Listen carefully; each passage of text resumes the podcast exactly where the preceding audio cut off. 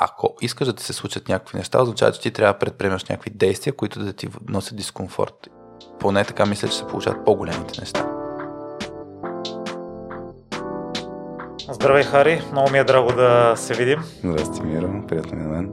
Само да кажем на слушателите, като те видят на снимка, надявам се, че си е здрав, защото е, участията, които има с теб, на всяко следващо се стопяваш. А, така. Като килограми. Добре, че нямаме значи днес камера, за да се види какъв съм в момента. Здрав си. Здрав съм. А, свалянето на килограми се дължи благодарение на твоята упоритост и на твоите тренировки. То е комбинация. В смисъл, честно ти кажа, не е само а, благодарение на това, което аз правя, е благодарение на средата, в която съм се поставил. Тоест, конкретно, нали, малко контекст за, за хората, които не знаят. Нали, при две години и половина реших да се включа в е, една програма, менторска програма се води на Никола Истан за, а, на Aesthetic by Science. За здраве, за естетика и така нататък. И, и въпросът е, че казах това решение, го направих, за може да не съм а, сам от към знания и само от към среда. Тоест, човекът се постави в среда с хора, които, са, които се опитват да преборят сходни проблеми, е много по-различно, отколкото като си сам. Като си сам, мотивацията много лесно му ти падне. Или пък му да правиш грешни неща. И, и на мен идеята ми беше да забързам процеса от една страна, т.е. знанието е по-лесно да, да го достъпя, какво да правя, какви упражнения, какви храна, каква храна и така нататък. И съответно, като правя нещо, а, ако направя някаква грешка, примерно грешна храна и се чувствам гузно, нали, много лесно може да се откажеш, като си кажеш, еми, то вече се обърках, някакво продължавам и като има хора, които ти казват, бе, това дребна работа е, продължай напред е по-различно. Така че за мен е комбинация от това, което правиш и средата, в която си. Никой стана говорят, че мотивацията в началото е много силна и обикновено и аз мисля, че е така първите няколко дни особено, mm. но ти започваш с ударен старт с кремвишка на първото ядене след а, като си започнал при теб, Хари. А, защо се получи така? Хем мотивацията ти е висока, хем още първото ядене си знал, че не е точното? Ами, защото мотивацията и реалността са малко интересни неща. А, конкретната ситуация е следната. А, ставам сутрин, момче сина ми тогава трябваше да ходи на градина. А, имаш смисъл ударно правене сутрин и ходене към градина и след това аз имам буквално след 15 минути обучение, което ще трябва 3 часа. И, и си казвам, аз трябва да ям нещо, защото иначе нали, няма да съм с достатъчна, достатъчна енергия нали, за конкретното обучение. И мислих варианти в движение, това докато шофирам, нали, какво ще направя, като стая се на сина, защото вкъщи нямаше възможност да хапна нещо, нямах под ръка нещо смислено.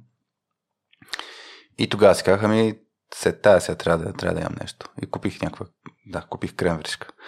И, и точно да, това е в контекста на средата. Аз спомням, че в, а, пуснах пост в, в групата а, с момчета, които тренират. Викам, хора, ай това се случи, нали, тъпо е, какво, какво да правя, нали, че да, да, нали, да не ми се повтаря.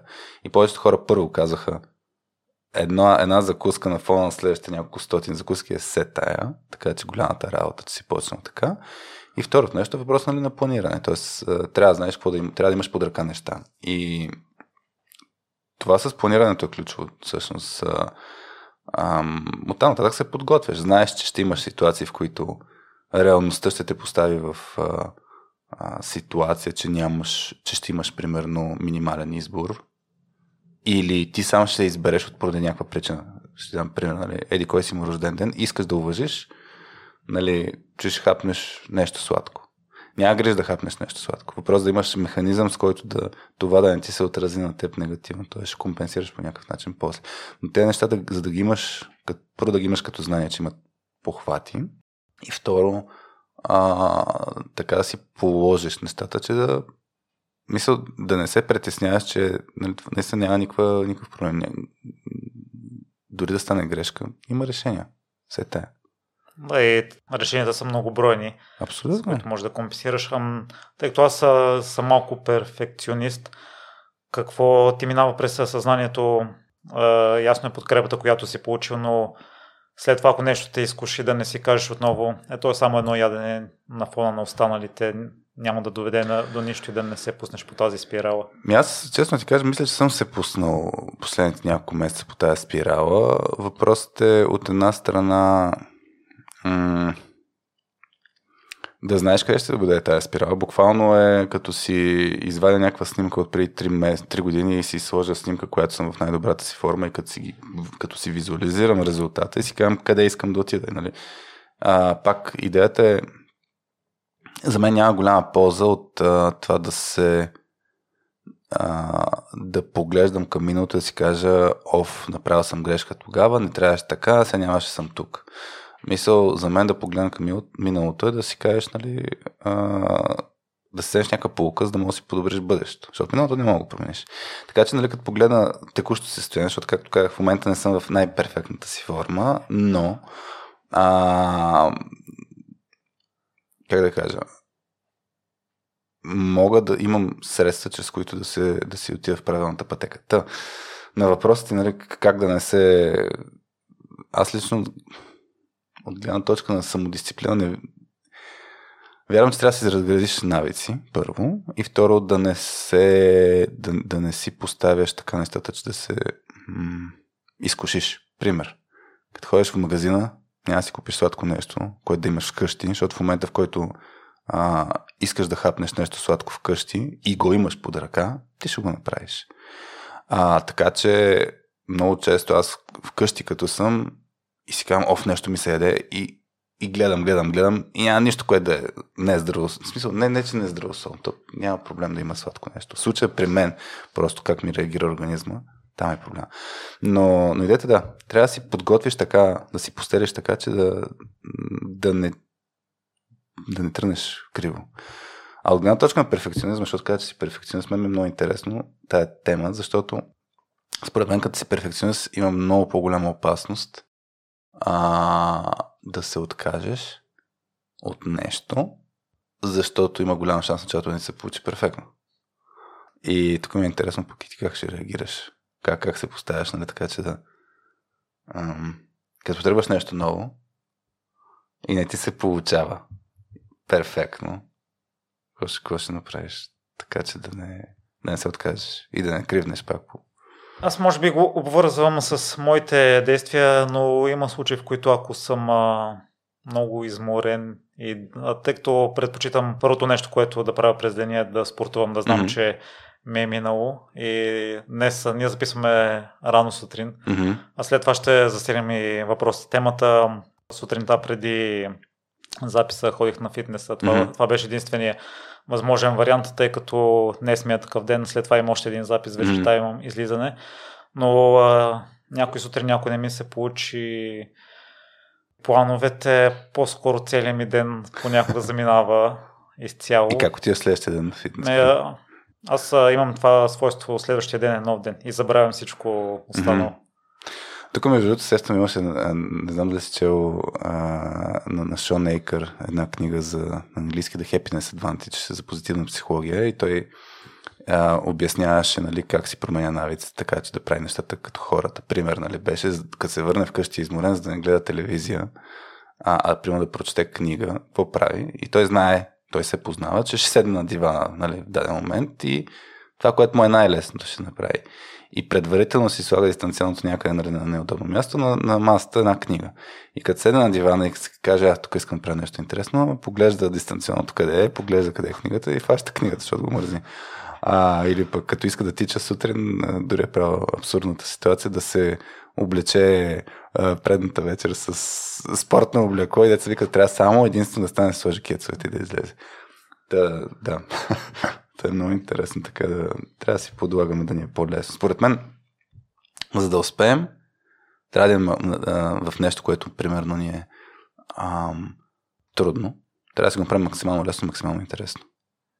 Защото иначе няма, няма да е толкова ефективно началото. По-нататък, като си градиш навици и дисциплина, може. Ама в началото, според мен, трябва да ти е лесно или интересно. Другото, което съм се опитал да си го изграда, ако видя, че деня няма да се развие перфектно според моите очаквания, поне да намаля щетите и да свърша някои други неща. Бях чул наскоро, че мисля, че автора на Атомни навици Джеймс Клер го сподели. Това е разликата между успешните и неуспешните хора. Лошите дни на успешните са по-малко лоши. да, аз още не съм чел тази книга, но съм сигурен, да, че, че е доста полезна по линия. И Хар споменахме, че записваме сутрин. Обикновено моите записи съм забелязал, че са около обяд или ранния след обед. Рядко имам вечер. А, рядко имам и сутрин. Mm-hmm. И ти ми сподели, че вашите записи също са сутрин и срещите, които си насрочваш са сутрин, защото тогава си установил, че си най-свеж и енергията е най-голяма и за теб и за обучаващите се. Та, а това ли е единствения вариант за теб за обучение? Тъй като аз ти признам, че се съобразявам с гостите и mm. в моя идеален свят предпочитам именно да са най-рано на обяд, за да имам време на спокойствие да пътувам сутрин. да не при... Прецаках ти графика днес. В случая не, тъй като... Измисли начин. Да. А, значи сутрин за мен не, не мисля, че съм чак нали, от най-будните, ранните хора, които а, съществуват, въпреки че хората в екипа са от тези, които по-късно стават от мен. А, но, но идеята ми за сутрин е, че за мен примерно, подкаст е свързан с достатъчно много креативна работа, защото не е просто да... Абе, има много мислене. Не е нещо, което трябва да отметнеш само и, и трябва да се замисляш, трябва да разсъждаваш. И за мен конкретно, ако го направим, примерно, следовет, първо ще съм с много мисли, които вече са дошли а, от преди обеда. Тоест, главата ще ми е много по-разфокусирана. И второ ще съм по-уморен. Особено пък след обед, примерно, е след обед, след като си обядвал, това за мен е най- най-кофтия момент, защото много трудно държиш мозъка активен.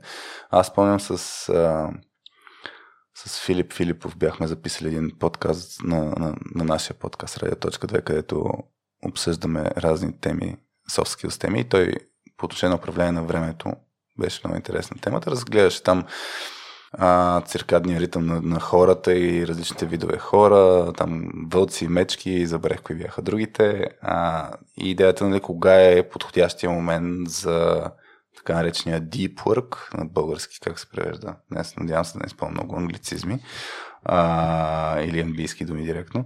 Да, фокусираното време, в което да, да задълбочено да работиш нещо или да мислиш върху нещо, в зависимост от това всеки човек къде е, има различни моменти. А, има някои хора са перфектни, примерно късно вечер, много късно вечер. А, така че всеки трябва да се разпознае в кой момент му е идеално да, да прави такъв вид работа. За мен подкаста си е креативна работа. Не е просто ходиш там и отговаряш на някакви въпроси. Поне за да се получи интересно и хубаво. Та за обучението е абсолютно по същия начин. Правили сме обучения цял ден, правили сме обучения след обед. Ние обикновено правим 3 часови обучения и като ги правим сутрин, хората са подвелени и по-фокусирани. Първо не са, не са изморени. А като кажа сутрин, разбира от 10 до 1. а, да първо не са, не са толкова изморени, второ са с спокойствието, че имат време после свършат каквото имат на работа. Защото ако си при вечер и знаеш, че имаш да довършиш нещо и знаеш, че после трябва да вземеш детето от гради, например, ти си в едно състояние на напрежение и не си отпуснат. Пък за мен точно това е важно, да ти, да ти е спокойно, да ти е отпуснато. Тъй като и вие имате гости mm-hmm. във вашето предаване, за мен е очудващо, тъй като аз обикновено давам свобода на гостите да си изберат часове и, и те по принцип голяма част от тях си избират и обедните, ако не изчакат аз да предложа и рядко някой предлага сутрин mm-hmm. и ме очудва, че такава голяма отзивчивост имате. Що отзив... Що? Отзивчивост? А, възпрямо от а, моя опит а, с а, моите оговорки, които са по-обедни след обедни. Еми, не знам, то, то малко зависи какъв е графика на хората, но аз като, ние като каним гости, ни, ни, а, казваме сутрин, в смисъл не питаме, не питаме. така че нямам този проблем. Случва се, записваме а, след добед. Мисля, че с примерно с Васко Терзиев, а, съоснователя на Телерик, така като си обсъждахме удобни моменти и той в даден момент каза, бе, мога след обед. Аз ми хубаво, няма проблем. Въпреки, че планирахме, мисля, че сутрин да записваме, нещо изникна и после като намествахме графика, тогава се измести за след обед. Но като цяло, да, гледаме сутрин. И това на, на базата на теб и на обученията и на нещата, които сте видели от среща, сте установили, че са най-подходящите часове за такъв тип креативна дейност? Ами, да кажем, да. А, пак много зависи от това кой в какво състояние, но като събереш, примерно, ние като правим обучение в, в точка 2 и ам, събираме, примерно, 10-12 човека на едно място. А, шанса тия 10-12 човека са по-фокусирани и да научат максимално много и да са в по-спокойно състояние сутрин е много по-голямо, отколкото следове. Това е така, така практически. Не съм гледал изследвания, да ти кажа честно. На базата на не знам си колко стотин учения сме правили, сме виждали какво се случва, когато го направим следове. Така че чисто от практиката мога да ти го споделя като, като опит. Да събереш наистина хората. Особено, да пак ти кажа, особено свързано с, с ядене, след обеда, знаеш, съвсем естествено е организмът ти да почне да е в по-заспало състояние, защото се занимава с обработката на храната.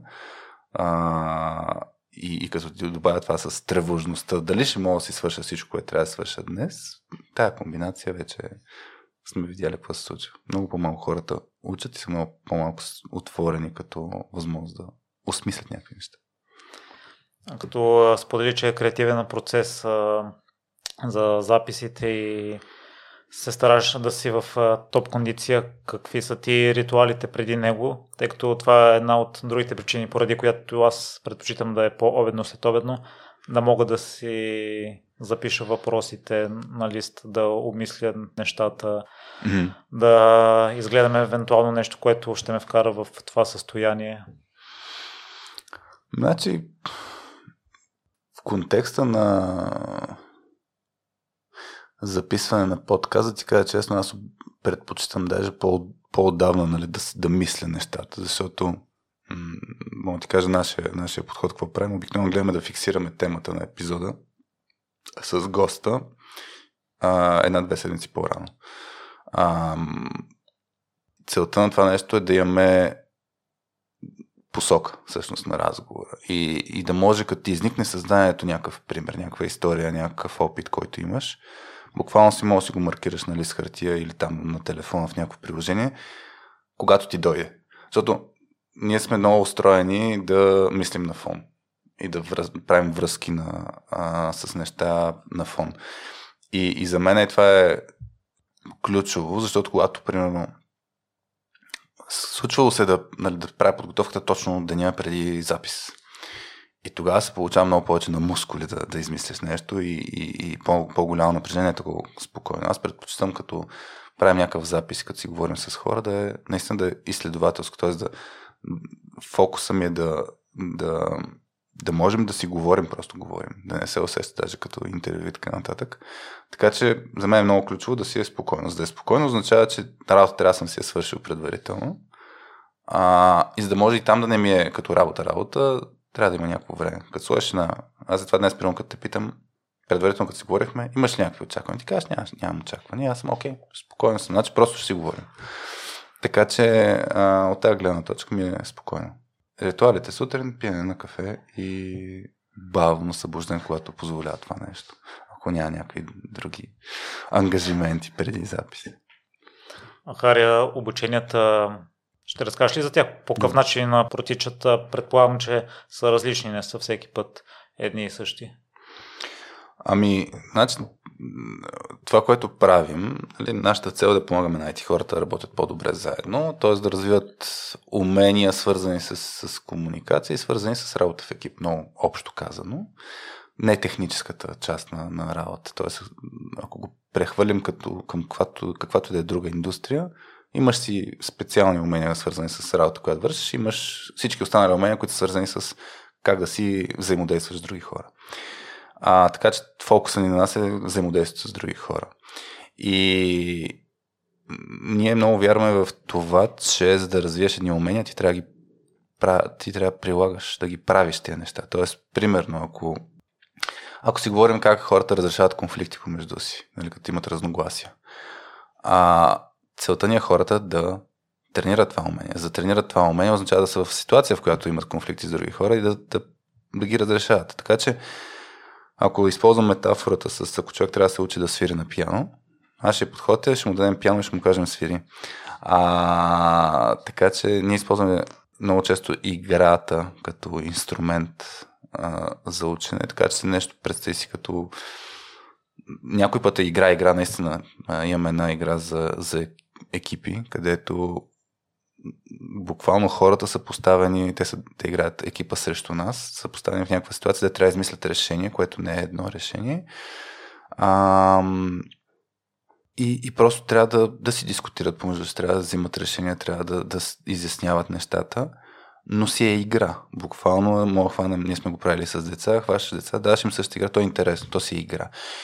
И начинът по който ние се включваме, когато е игра игра, е да, да даваме обратна връзка на хората, какво правят добре, какво не правят добре. Тоест да им кажем хора, супер, че направихте това, обаче тук това, което правите в момента, ще ви забави. Няма да победите играта, ако, ако продължавате същия дух. Та ако се върна, примерно с темата с разрешаване на конфликти, примерно там правим нещо подобно на импротеатър. Двама човека им казваме, ето ви е ситуацията, ти ще си Иван, ти ще си Дженифър, хората сменят имената и половете. Ето ви малко информация за всеки един от вас, която си е само за вас. И ситуацията, че сте на един бизнес обяд в Лондон, където трябва да а, разрешавате следната ситуация. Проекта не върви като хората помежду между двете компании, вие сте от две различни компании и трябва да се разберете. Това ви е целта. И всеки влиза в...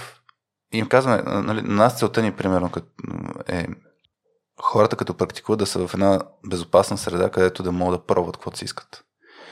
Да могат да грешат а, и да са спокойни за това нещо. Така че хората почват да си експериментират. Някой може да реши, какво ще се случи, ако аз съм гадняр? Нали? Ако си настоявам изцяло, моето име е съсед, тая за други, какво ще се случи? Или пък какво ще се случи, ако съм себе си? Нали? Тоест човек има свободата да, а, да прецени дали си себе си или си е някой тотално различен. И почва да разиграват. И почва да, да тази ситуация а, нали, в началото на такъв вид упражнения хората нали, са една идея по... М- нали, нашата цел е да не са сковани, но да кажем, че една идея повече се усеща, че ще е обучение. В даден момент много се отпускат и влизат в, в, в, а, ситуацията и почват наистина да разиграват нещата. И всички, които не играем, пък сме публика и гледаме какво се случва. Тоест разсъждаваме какво наистина се случва и после почваме да вкараме някакви теоретични модели, какво можеш да направиш, какво не правиш като хората пак. И после почват хората да експериментират с тези неща. А, така че на въпрос дали всеки път е еднакво различно, от една страна зависи от темата, т.е. за различните теми има различни м- игри и workshop, някой път правим някакви по-фокусирани дискусии те са сами, сами, сами по себе си са едни и същи.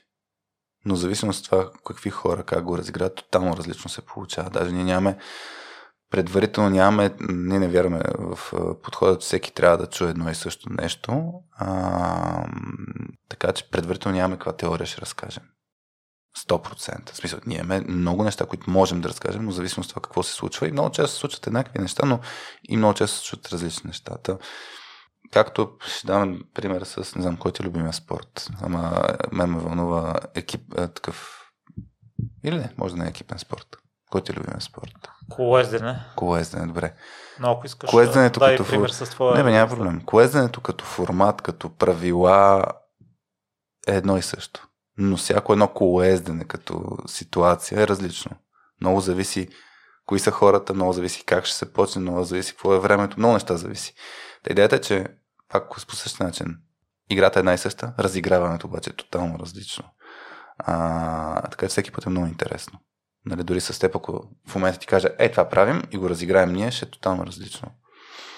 А вие имате, доколкото разбирам, няколко workshop няколко теми от компаниите ли ви се задава предварително или вие ги избирате? Mm-hmm. А, комбинация от двете неща. Значи, компаниите, ще дам пример. когато работим с екипи, защото ние много често директно работим с един екип и целта ни е да видим как този екип да стане по-добър. И тогава това, което правим, почваме с две много ясни а, два много ясни формата. Едното е една екипна игра, а другото нещо е една много фокусирана дискусия, в която целта е да извадим заметените под килима някой път проблеми на екипа, кои са топ 3 проблема на екипа и да се пробваме да преборим един от тях, често чрез, чрез дискусия по един структуриран начин. Та, почваме с тия две сесии от една страна, за да може да има основа този екип, да знае различните неща, които влияят на ефективната екипна работа. И, и оттам нататък, чисто като резултат, ние знаем и къде са силните страни на екипа и дисфункциите на екипа, къде са проблемите на екипа. И после ние казваме, окей, следващата стъпка ще е еди какво си нещо. Тоест, например, ако а, екипа не може да взима добре решение, в смисъл, дискутират си нон-стоп, ама накрая нямат решение, а, тогава може да кажем, хората с вас трябва да направим една специална а, фокусирана работа за как се провежда ефективна среща и как се взимат решения. Може обаче конкретният екип да е много зле, точно да кажем конфликтни ситуации, как да разрешават. Примерно, ако напрежението много расте, ако хората почват да се сърдят, означава, че нещо не го правят като хората и може да се фокусираме върху това да всеки от тях да премине през едно обучение за точно това умение, как да разрешаваме различията си. Така че в тази ситуация с екипите по-скоро се едно почваме по един и същ начин с всеки екип и от нас идва съвета или експертизата. Трябва да продължим в тази посока. Някой път, а, когато примерно не работим с, директно с един екип, който работи заедно, ами е с група от хора, примерно от една и съща компания, което компанията каза, бе, имаме тия проблеми, някой път с симптоми. Нали? Хората не успяват да спрят с тия ситуации. Тогава, все едно идва от, от компанията ам, насоката, как, къде е проблема. За нас целта е да знаем или проблем, мисля, важно е да знаем или проблема или целта, която гоним, за да може да дадем съвет какво да се прави. Но е диалог, в смисъл, диалог с хората, които, с които се разбираме за, за обученията. Хари спомена обратна връзка. Мисли си на фон, тъй като в края ще те питам за обратна връзка за Добре. самия епизод, за начина на водене. Дали според теб сме били достатъчно полезни за слушателите? Те ще кажат. А, да покажеш нагледно по какъв начин трябва да се даде обратна връзка, тъй като и това се изисква в компаниите да се дава mm. обратна връзка за работата на служителите. Да, ми за обратна връзка като цяло хората сме много зле с даването на обратна връзка. Някои са супер директни, а, което може да обиди, нагруби другия човек. Някои са супер заобикалящи, което пък може да прави така, че нищо не се разбере. Най-големия проблем на, при предаване на обратна връзка е, че не сме конкретни. Примерно, ако ти кажа, Миро, много як беше епизода, а, ти нямаш никаква полза от обратна връзка, може да се почувстваш добре, нали, а, ако, защото това е, това е Нали, това е похвала. Нали, това не е обратна връзка. Това е похвала и ти ще се кажеш, о, супер. Ако те потъпаме по-рано, така ти кажа, супер, че а, явим, супер, че не си отишъл на фитнес. Това пак не е някаква обратна връзка, защото ам, липсват Ай, това са супер чудесности на фитнес. От една страна е достатъчно конкретно. А, показва кое поведение нали, а, по някакъв начин е, се поощрява. Въпросът е да, да имаш достатъчно много конкретика, да, да имаш достатъчно много това поведение на какво е повлияло. Тоест, ако ти кажа а, ето, Миро, не знам дали беше случайно, че се срещнахме пред блока ти, защото ти каза, че си мисля да ходиш за кафе. Но нали, аз тъкно, тъкно си бях отворил в Google Maps да се ориентирам къде ти е, а, къде е блока ти и после ще ти звъня да ти кажа, бе, Миро Долз. И супер яко, че ме посрещна, защото по този начин ми спести малко време, спести ми да ти звъня и така, направи го по-лесно на мен. Така че е, това е малко повече обратна връзка. Ти знаеш, че може в момента да замислиш, а дали няма да е яко, нали, да посрещам гостите по някакъв начин. Въпреки, че нали, ако, ако чакаш половин час и човека не дойде, нали, това ще е малко загуба на време. А, но, но все пак е нали, много по-добре от а, ако ти кажа много, много готино много готино ме посрещна.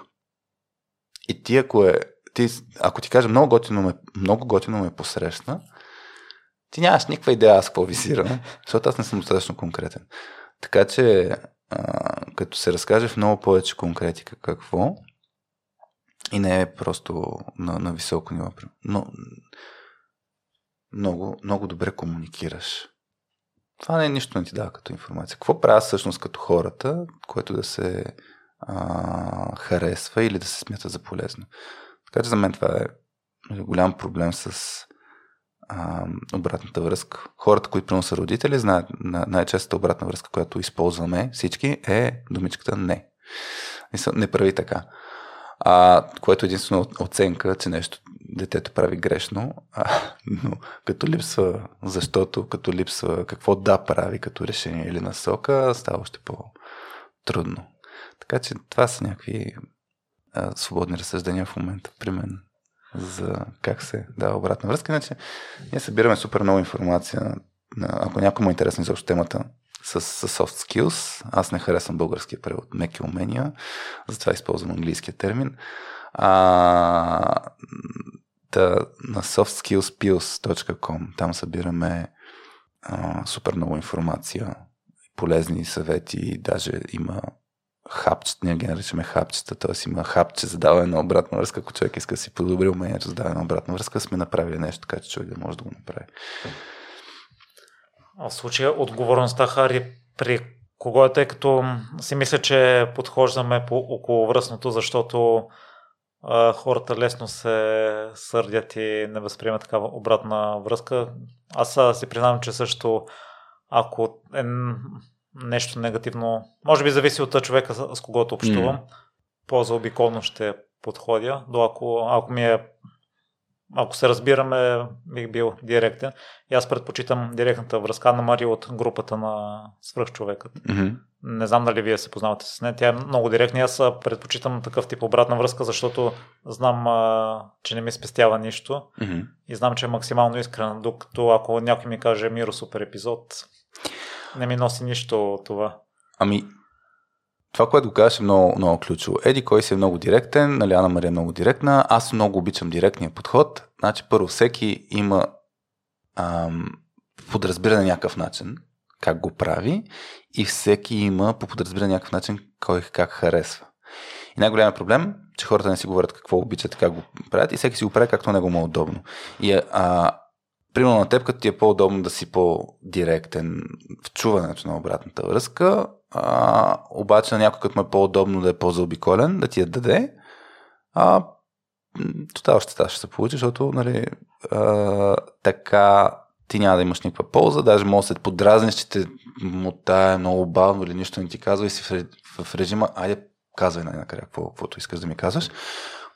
Най-често пък е обратния режим. Някой е директен, в даването на обратна връзка, другия предпочита да е малко по-мек, да кажем. И, и тогава се случват много повече щупвания. Та ключовия принцип е, а, е т.е. той има много ключови принципи. Един ключов принцип е да имаш индивидуален подход. Ти даже ти го каза, с някои хора съм по-директен, с някои хора съм по-заобиколен, зависи. Ми, да, винаги зависи. Въпросът е да знаеш от какво зависи. И целта като на въпросите в кой е отговорността, отговорността става дума за каквато и да било комуникация. Нали? Всичко, всички неща се свързват, се свежат до, до, как, до комуникационен проблем, да кажем. И за да имаш комуникация, имаш поне двама човека. Отговорността е в двамата. Реално. А, Тоест ти да знаеш как да поемаш обратната връзка и ти да знаеш как да даваш обратна връзка. И, и обикновено нали, не е проблема само в единия, защото има хора, които са супер зле в даването на обратна връзка и съответно пък има някой друг, който знае как да си извлече каквото му е полезно за него и няма да се трогне от неправилния начин на даване на обратна връзка. Ще си извлече максимум, няма да се обиди.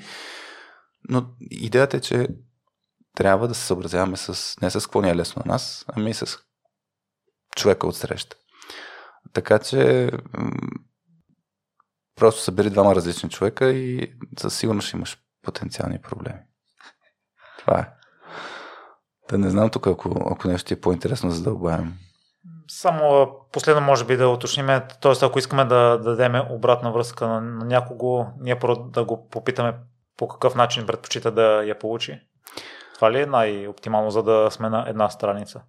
Ами, да кажем, да, значи, ако Особено ако ще, с този човек, ако ще си говорим не само еднократно, има смисъл изобщо да го изговаряме това нещо. А, по принцип има един а, подход, който или принцип, който е предварителна синхронизация, а, който е точно да си изговориш начина по който си давате обратна връзка. И, и ти, както каза, Бехари, аз на края на епизода ще искам нали, да ми кажеш, да ми дадеш обратна връзка. Ти се синхронизираш предварително, създаваш ми някакви очаквания относно това, кой ще е момент. Не сме си говорили нали, как точно ще си го даваме. Та идеята е най-често неприятната ситуация, а, в която хора стават за, с, с, в защитен режим е, че те са изненадани. Тоест, ако аз тръгна да ти кажа нещо в момента, даже ако го направя, нали, докато записваме и знаеш, че това влиза в записа, ти ще се чувстваш, че е пред други хора, нали, аз мога да изненадам. Ако ти кажа, ами окей ли сега да ти кажа нещо относно, примерно как си облечен, и ти ако ми да, кажеш да, нали, е, това е синхронизация, нали, те пак ще е дискомфортно. Значи, когато става дума да, да чуеш нещо негативно за себе си, винаги ще има дискомфорт. Обаче дали ще реагираш агресивно, защ... нали, ако се затвориш, много зависи от това как си постелил. Нали, както от началото днес ми се струва, че се получи лайт мотив на, на епизода, че много важно как си постилаш нещата за, за по-нататък. Та, има даже упражнения, когато хората почват да си правят, да, да работят в екип, човек да си напише нещо като м- наръчник как се работи с мен. А, и, и мога да напишеш как обичам да, да получавам обратна връзка, а, кога нали, ще те чувам максимално добре и това нещо си ми го раздавам на хората, които те първо ще работят с мен, за, за да може те да знаят. Така че ти ако искаш аз да те чуя и да те разбера, примерно аз за себе си знам, че първо ако получа негативна обратна връзка пред други хора, което е по принцип златно право да не го правиш така. Нали? Негативна обратна връзка е хубаво се прави на, на четири очи. А да, ако получа негативна обратна връзка за, за нещо, което аз правя пред други хора, аз ще реагирам агресивно. Мисъл, не само, че няма да я приема, ще, ще тръгна даже да нападам. А, ако получа обратна връзка за нещо, което съм осъзнал, т.е. ако съм приел, че съм правил нещо не като хората, и ако ми се каже, трябва ми само веднъж да ми се каже. Ако ми се каже втори път, пак ще реагирам бурно, защото съм го осъзнал. А, така че, ако ти не знаеш, че аз ще ти реагирам бурно в едикви си обстоятелства, а, може да си много изненадан на, на моя начин на комуникацията. Имам, трябва да имаме преди, че всеки един от нас е много различен и е такъв вид синхронизация смислена, да. Хари, обратната връзка, доколко е свързан с а, това а, желанието на човек да се развива и подобрява, тъй като аз а, за това я предпочитам и нямам нищо против хората да са директни, максимално груби, а стига да са конкретни, защото така ще знам какво да подобрявам, тъй като някои неща определено не ги виждам. Ами, логиката моята за, за обратната връзка е, че като получиш някакъв коментар от някого, ам, може да има нещо за теб. А, нали, обикновено, като се казва нещо, някой наистина има различна гледна точка. А, и това дали е, защото не му харесва, защото той е свикнал по друг начин да се случват някакви неща, или вижда нещо, което да ти е полезен, нали, не се знае, но идеята е, че тези са моменти, в които наистина някой казва нещо, което ти може би не виждаш. И сега тук едно от, един от подходите, които аз се опитвам да, да следвам по отношение на, на приемане на обратна връзка е нито да я отхвърля, нито да я приема. Тоест, това е нещо, което само да си сложа на фокус. А, защото може би наистина е така. А, трябва, нали, бих оценил и мен вълнува ли ме изобщо това нещо, защото е някакъв пример. Е, ще дам пример директно, ако си окей okay с как, как започна ти относно, примерно, а, това как, съм, как изглеждам аз в различните интервюта и така нататък. А, на мен може да не ми пука. Даже мога така исторически, нали, с, с Aesthetic by Science с Никола и Стан. Мисля, че в, епизода с, с тях го обсъдихме. Имаше един въпросник, през, през който те пресяват кои хора да, да, с кои хора да работят. И имаше един въпрос, който беше естетиката е най-важното нещо за теб. И на мен отговорът беше не.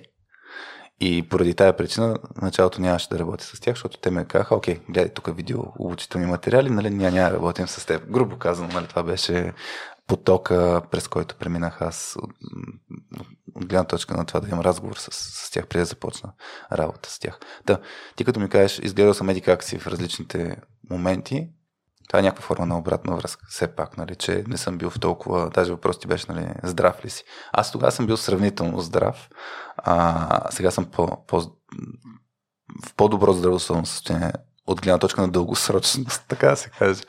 А, но идеята ми е, че може да не ми пука. Тогава може даже да не си го слагам на фокус. Нали, може да си да ми го кажеш, хубаво, може и да е така, се е тая. А, обаче, ам, ако на мен ми пука, ам, например, това, че аз за себе си си имам много сериозен фокус, доколко си налагам моето мнение за, с хората около мен, дали на работен, в работен контекст или личен, няма значение. И от една страна аз знам, че е така, от друга страна, м- нали, може да не е така всички ситуации, но идеята е, че аз съм си го сложил на фокус да видя това, което ми се казва нон-стоп от хората около мен, така ли е или не е така. И сега, защо мен ме вълнува това нещо?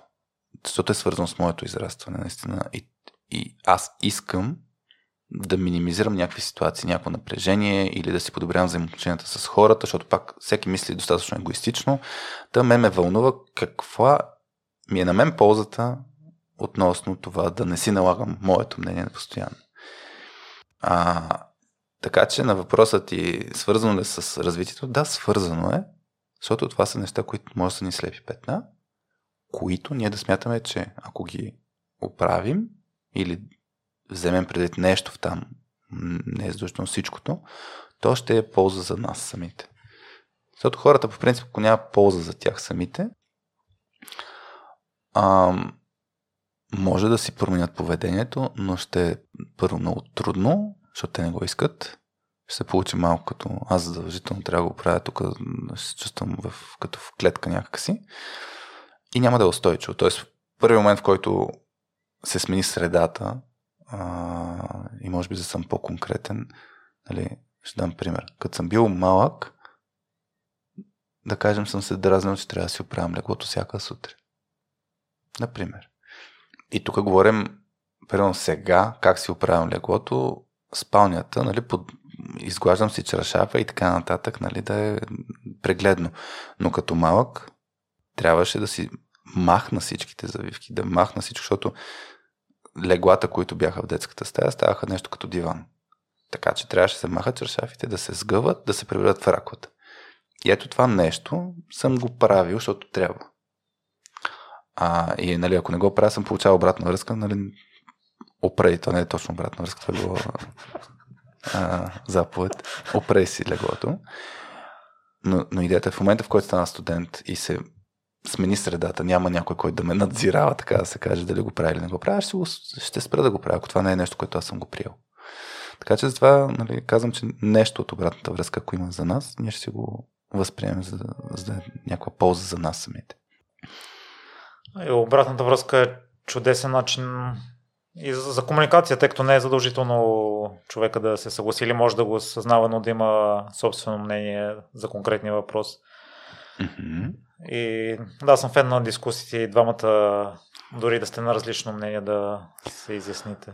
Да, но въпрос, е тук се сещам много ключов, ключово нещо, че е много, много, наистина, изключително важно дали човека в, в, в, с нагласта да, да, да дискутира и да, да, да получава обратна връзка. Защото ще дам пример. Веднъж имах една, на една конференция, даже ми се случва това на няколко пъти, с различни хора. Значи аз изнасям някаква презентация и се се случва някой човек, който иска да е полезен и тръгва ти връща обратна връзка веднага след презентацията, какво не си направил като хората. И това за мен е най- тъпия начин, по който иска да си полезен на друг. Защото не знам дали го прави. В смисъл, хората си мислят, че го правят нали, с добро. Нали, знаеш, нали, пътя към да е послан с добри намеренията. Значи, хората ако, ако искаш да си полезен на другия, трябва да влезеш в неговите обувки, да се замислиш дали той иска тая обратна връзка. И когато си преминал, просто чисто като преживяване, когато се подготвиш за една презентация пред няколко стотин човека и, и ти мине точно презентацията, ти имаш комбинация от нали, става ти леко, защото минал си, нали, малко като на изпита, наистина напрежението спада. А с някои неща ти се кефиш, че са се получили, някои неща си осъзнат, че може би не са се получили добре. И ако някой дойде да ти каже, е, тук не си, не си толкова, не беше толкова добре, те ограбва малко от момента да си го преживееш това нещо, да ти е или хубаво, или не е толкова хубаво, няма значение, но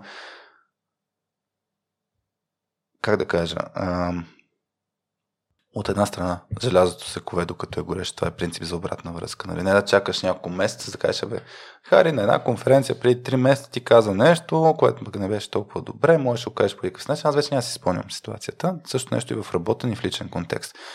Ако много е минал момента, изпуснали сме момента. Така че желязото се кове докато е горещо. Обаче, ако емоциите са много високи и удрят тавана, представи си приятели, партньори, няма значение в личен контекст, ако е, ако напрежението е много голямо, тръгваме се караме даже, тогава хората са най-склонни да си дадат обратната връзка. Не са свободни са, директни са, но тогава е най-низката чуваемост. Така че когато емоциите удрят тавана, е хубаво да се остави време, ден, два, утрото е по-мудро от вечерта, е друга, друга балансираща а, поговорка спрямо желязото се кое докато е горещо. Така че, той е комбинация между тези неща, защото момент е важен. Та на теб да е яко, че да си директен, обаче ако аз не съм в състояние да, да те слушам, аз ще се подразня на това, че ти тръгваш да, да си директен с мен. И ми, ми, ми се струва, че е, да те питам, защото ти го слагаш като някаква а, така тежест. Обратната връзка е супер якото нещо, нали? Мога да се развивам, мен ми е много важна. Има ли моменти, в които ако се замислиш сега назад, някой да ти е дал обратна връзка и да си кажеш, сега не е в момент, сега не съм състояние да те слушам за това нещо. Или си отворен винаги да, да, да чуеш нещата. До сега не е имало такъв момент. Хм. Добре. Супер. Значи си много в, по, по линията на чуваемост или на това колко ти е важна, си много по в някакъв край на, на, на не знам, представям си някаква визуална, някаква линия че ти си много по-отворен по всяко време да чуеш всякакви неща. Добре. Ето, като е за мен това допълнително провокира интереса. Мен много ме очуди това, което съветвате, че и което ти правиш, дори да имаш дедлайн за днес, ако някой от екипа ти дойде, иска да обсъди нещо, ти все пак ще го изслушаш. Няма да му кажеш сега не е момента, Ами тук вече е въпрос нали, на, на, на, на това кой в какво вярва, какви ценности има и така нататък. Да, аз съм с нагласата, че а, хората и това, което те преживяват, са на по-високо ниво от работата. А, поне аз не работя нещо живото застрашаващо. Тоест, това винаги го имаш пък като, като мисля, аз може да ми контра ситуация, да. Айде. А, ако дойде човек и има някаква преживява нещо, съм да по-склонен първо си поговоря с него, за да може той да мисля, той, той, той го търси това нещо. А, търси някой, който да го чуе.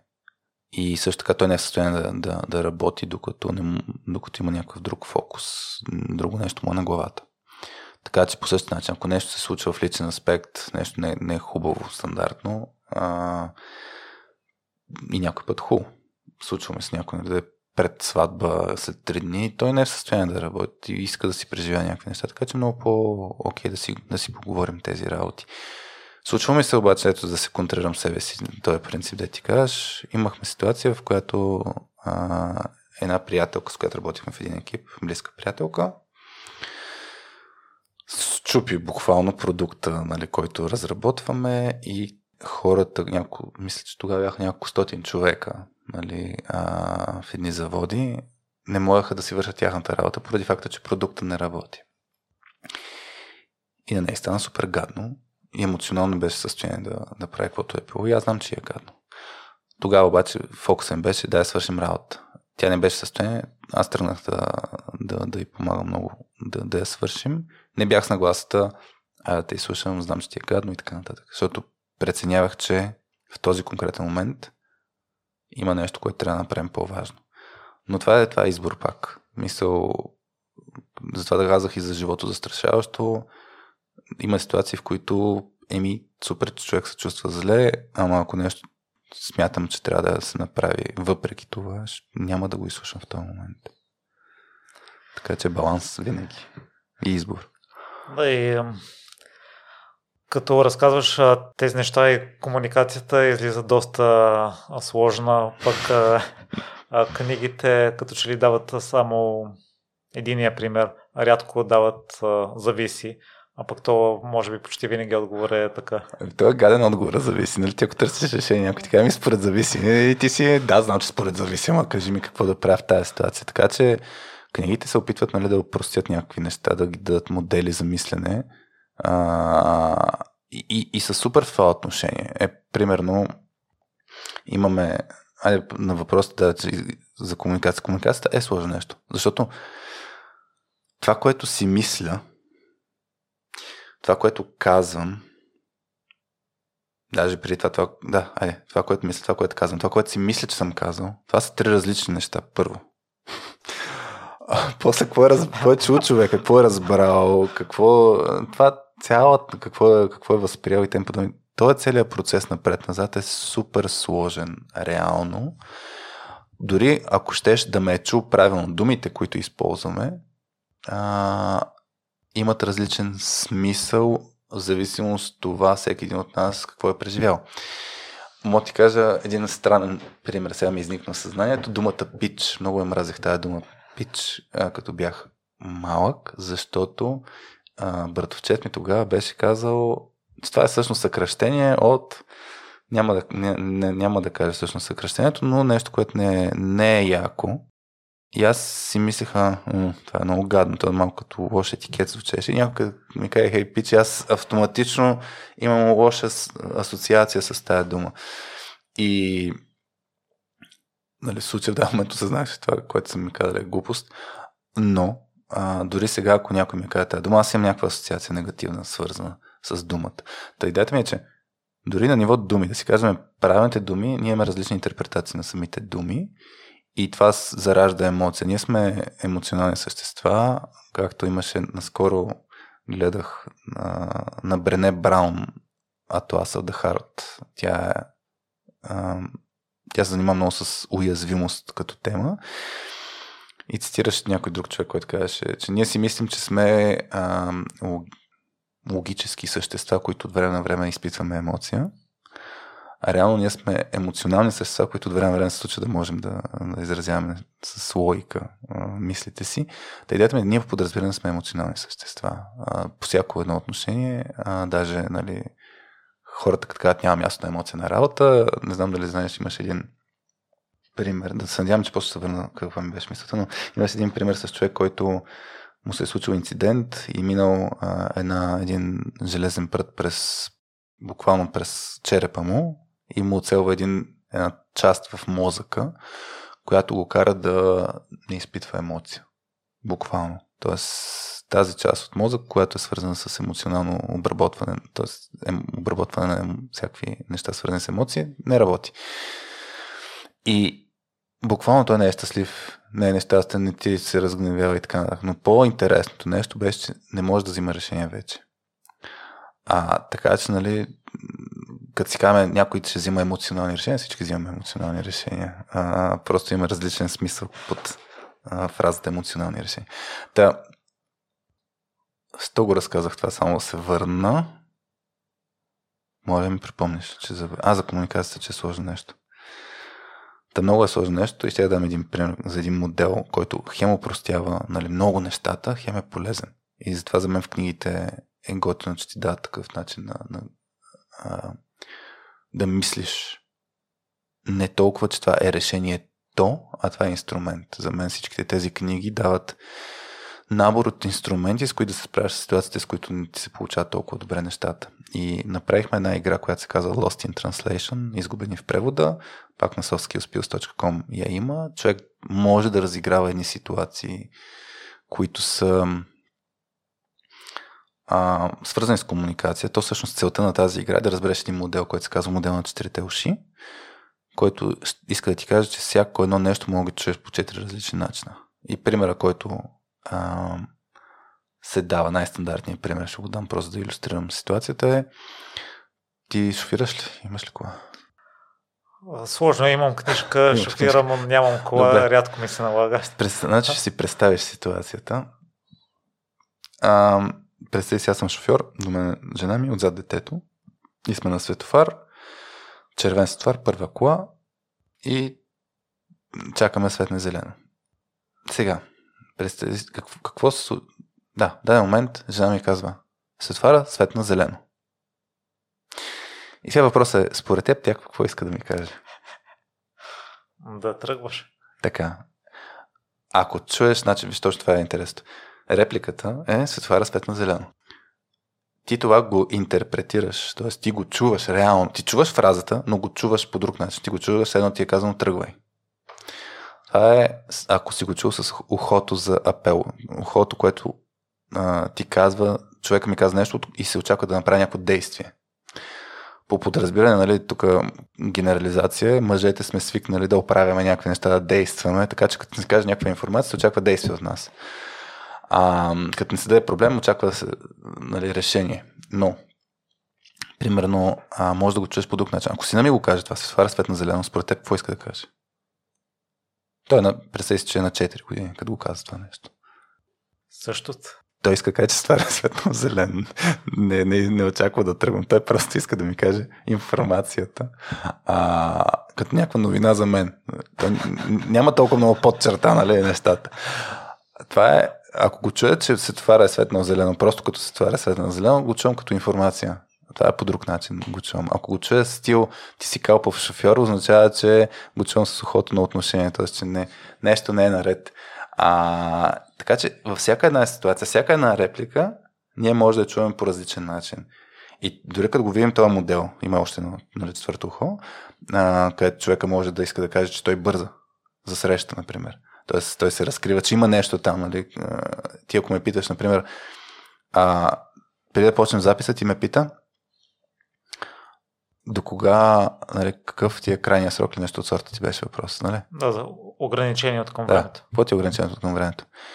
И аз, ако го чуп, но ако примерно сега ме питаш, нали, харе ти до кога можеш, аз мога че а, с стил, на мен ми е скучно с теб, Хари, и затова искам малко по-бързо да свърши и затова ти го слагам на фокус това нещо.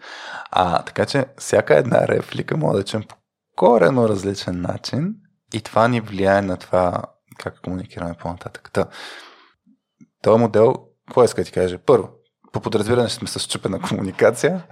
А, второ, за да си, а, за да върви по-плавно комуникацията, трябва да разбереш, че всяко едно нещо може да има различно значение от това, което ти си го чул. Нали, човека да не иска да ти каже, ти си калпов шофьора, просто иска да ти каже, че светофара е светно-зелено.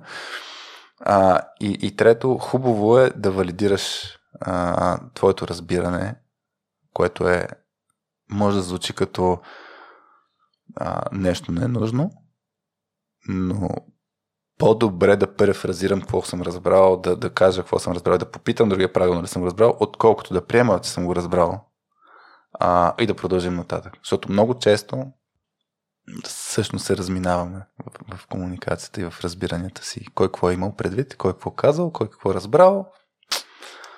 Тотално различни неща. И после се стига до принципа, ама ти каза, ми не, не казах това, ами хубаво, аз така го разбрах. И... Те имат вече техники, много модели за това как да ни върви по-добре комуникацията. Това, което описваш, със сигурност комуникацията е умение, а не талант. Със сигурност, да. Аз, аз се базикам, че с Петя, като се основахме точка 2 компанията, целта ни беше да се научим да, да комуникираме по-добре. Не са нека да не можем да комуникираме, но въпросът е точно за да го развиеш това умение. А, трябва да се задълбочиш още повече, още повече. Така че да, а, това е умение. Това е умение, което всеки един от нас ще учи цял живот и никой няма да го развие на максимум. На какво даваш това, тъй като в моя кръг съм забелязал, че никой никой не го учи това умение. Никой не, не, а, никой не, не изпитва такова желание. А т.е. еми... Предполагам, че хората са рядко с които се задълбочават в темата или четат книги за комуникация и техника. Според мен в момента, в който станат родители, повечето хора почват да задълбават в тази тема. А, нали, как да го кажа така, че да ме чуят или пък ако нещо не ти се получава а, и не знам, тук вече е въпросът дали искаш да се развиваш или не искаш да се развиваш от една страна, защото има много хора, които ще се връщат, ами аз съм си такъв. Нали? Оправи се. А, което означава, че не му, на, на тези хора не им пука за ситуациите, в които са и какво не им се получава като хората. И това, което ще се случи, е, ще има една повторяемост на ситуации, които ще им, живота ще им поднася. И оттам нататък има хора, които ще чуят защо се на мен така ми се случват нещата. За мен лично, ако имам повторяема ситуация, където нещо не се случва като хората за мен, там има нещо, което аз трябва да променя. А, тоест, не е въпросът, че всички правят нещата не като хората. Нещо аз не правя като хората. И, и има елемент на осъзнание. Различните хора осъзнават нещата в различен момент, някой няма го осъзнат цял живот. А, така че, ако нали, не изпитва човек нуждата а, да направи нещо, той няма да го направи. Това, което, примерно, ако виждаш ти пък нали, смисъла някой твой познат да направи нещо в тази посока, единственото нещо, което можеш да направиш и да му дадеш обратна връзка а, в тая посока. И, и въпросът е, пак това е изкуство, човека да те чуе, да те разбере, че да реши даже да го приеме и после да предприеме някакво действие. Това, е, това си е изкуство. А, и, и може да го направиш, но поговорката, нали? може, да, караш, може да докараш коня до водата, но не може да го накараш да пие от нея. Та, та, та идеята е, че някои хора не виждат необходимост от това нещо ако успееш да го навържеш с нещо, което е смислено за тях, може и да го направят. А, може да се замислят. А, може да трябва време, докато го осмислят. И сто има смисъл. Нали? Има смисъл, защото живота ще е по-лек. Наистина, вярвам в това нещо. А, защо има смисъл, например, да, да, да учим някакъв език, представи си в момента, нали, защо сме се научили да, да говорим в случая ние с теб на български език? Ами, за да ни разберат. За да може по-бързо да получим нещо, което искаме. Нали, не, не трябва да соча с пръст и да ме питат 10 пъти какво искам и така нататък. На даден момент аз се научавам и ще кажа вода като дума. Защото като кажа вода, ще получа вода много по-бързо. А, и, и ако аз нямам никаква необходимост, няма да имам никаква полза от нещо, няма да го науча. А, така че той е свързан с всякакви умения. Имахме един епизод с, с, в радиоточката с а, Ирина Лилова, където си говорихме за силни и слаби страни, дали има смисъл да си развиваме слабите страни. Има смисъл си развиваме слабите страни или нещо, което не сме толкова добри, ако това по някакъв начин ще е свързано с нещо, което искаме. Така че, да, аз не бих карал някой да прави нещо няма смисъл. Често казвам, soft skills смятам, че има огромна приложимост в лични взаимоотношения, в работни взаимоотношения. Така че, не знам. Ако на хората не им пука, да, не би ги карал да се занимават с това нещо. И от моите наблюдения, това е тема, по която постоянно трябва да се развиваш, постоянно да четеш, тъй като на, на Дел Карнеги книгата Как да влияем на хората два или три пъти съм чел и на всяко четене съм откривал различно нещо, което да приложа и което в момента не правя или някоя друга книга за комуникация откривал mm-hmm. ново нещо, което не правя в момента. Mm-hmm. И да кажем, прочитам книги, изличам си едно-две неща, прилагам ги докато ги осмисля известно време и следващата книга, която прочита, откривам нещо друго. Или си припомням някое старо нещо, което евентуално съм забравил. Ми, да, аз поне съм стана гласа, че човек се учи цял живот. Мисля, тук вече е въпроса на, нали, дали имаме фиксирано съзнание или как е на български? Fixed mindset, growth mindset. Съжалявам наистина, че постоянно използвам английски термини. Аз лично чета такъв тип литература на английски. Та, да, ако си със съзнанието, че до еди колко си години се учиш, нали, едно, ако си с съзнанието, че се учиш цял живот, да, има смисъл наистина нон-стоп да четеш някакви неща или да... То не е нужно да се четат, то не е, не е нужно да се четат такъв тип литература фокусирано, защото и художествена литература да прочетеш, пак ще си изличеш нещо. Тоест ти винаги навързваш текущото ти състояние, текущата ти гледна точка и мироглед с това, което консумираш от средата около теб или от ето, нали, видеа, книги и така нататък. Така че е нормално. Нали, някой път а, може да погледнеш буквално някакъв билборд и да си кажеш, аха, какво ще се случи, ако направи какво си. Така че според мен по-комплексно сме устроени от гледна точка на как учим и, и откъде си взимаме информацията. Е, ти хареси доказателство именно за това, че с течение на времето на работата си се развил, нямаш специално завършено образование, просто опита и любопитството. За soft skills ли? Да. да. Не съм, не съм, не съм soft skills а, а, доктор по soft skills, доктор на науките, не. А, това е тема, която мен, мен ми е интересна. То всеки един от нас го практикува. Нали, аз, аз съм си инф, информатик по, по образование. Нали, дълги години бях в контекста на разработка на софтуер, програмисти и така нататък. А, но това е тема, която да, последните много години вече съм задълбал и ми е интересна и работим заедно с, с хора, с екипи и така нататък. Така че, да, не съм, не съм академик. Това не означава, че не чета академична литература. Например, наскоро е така си бях отворил един, едно научно изследване за това а, какви екипни ритуали всъщност са полезни за това хората се чувстват да, да им се подобри мотивацията, да чувстват повече смисъл от работа, която правят. И, и такъв вид неща, при мен ми е интересно да, да, да чета. А, но да, нямам, нямам а, от някой университет а, диплома за това, че съм професионалист в тая посока. От а, твоите преживявания, ако трябва да се поставиш а, книгите, статиите, видеята и практическата част като ново знание, като приложимост. Всичко ли, което е написано в книгите, в книгите върши работа. Естествено, минато през твоята призма и през конкретната ситуация зависи. Всичко ли върши работа, че не успявам да разбера напълно. Добре, ако трябва да съпоставиш личните ти преживявания и самия контакт с хората, за да научиш нещо ново, спрямо информацията, която си чул някъде? А... И не знам, значи това, което чета, консумирам като съдържание, то ми е някаква форма на източник на, на потенциални нови гледни точки, които са, е, е мъртво знание, ако не ги приложа. Така че после прилагането в различен контекст е част от този процес на, на, на, на учене. Защото м- те не са едното или другото, поне за мен. Те, те са комбинации, те, те са свързани тези неща. А, както взаимоотношение, взаимодействие с някой човек може да накара, а, окей, трябва да задълбая по някаква тема и да, да чета, да, да, да, да разсъждавам самостоятелно, да, да погледна тези ситуации по различен начин. А, така, по същия начин, като прочета някаква информация и почна да я прилагам, мога да се да видя дали работи, какво, какво, какво работи, какво не работи и така нататък. Не ми е едното или другото по никакъв начин. Много са свързани нещата. Значи не... Като казах при в началото, че ние сме такива, които поставяме хората в ситуации да практикуват, т.е. ей ти пиано научи се да свириш. Да, ти можеш да се научиш да свириш, ако само свириш. Факт е. А, по-скоро не вярвам в това, че можеш да се научиш да свириш, ако само четеш за пиано.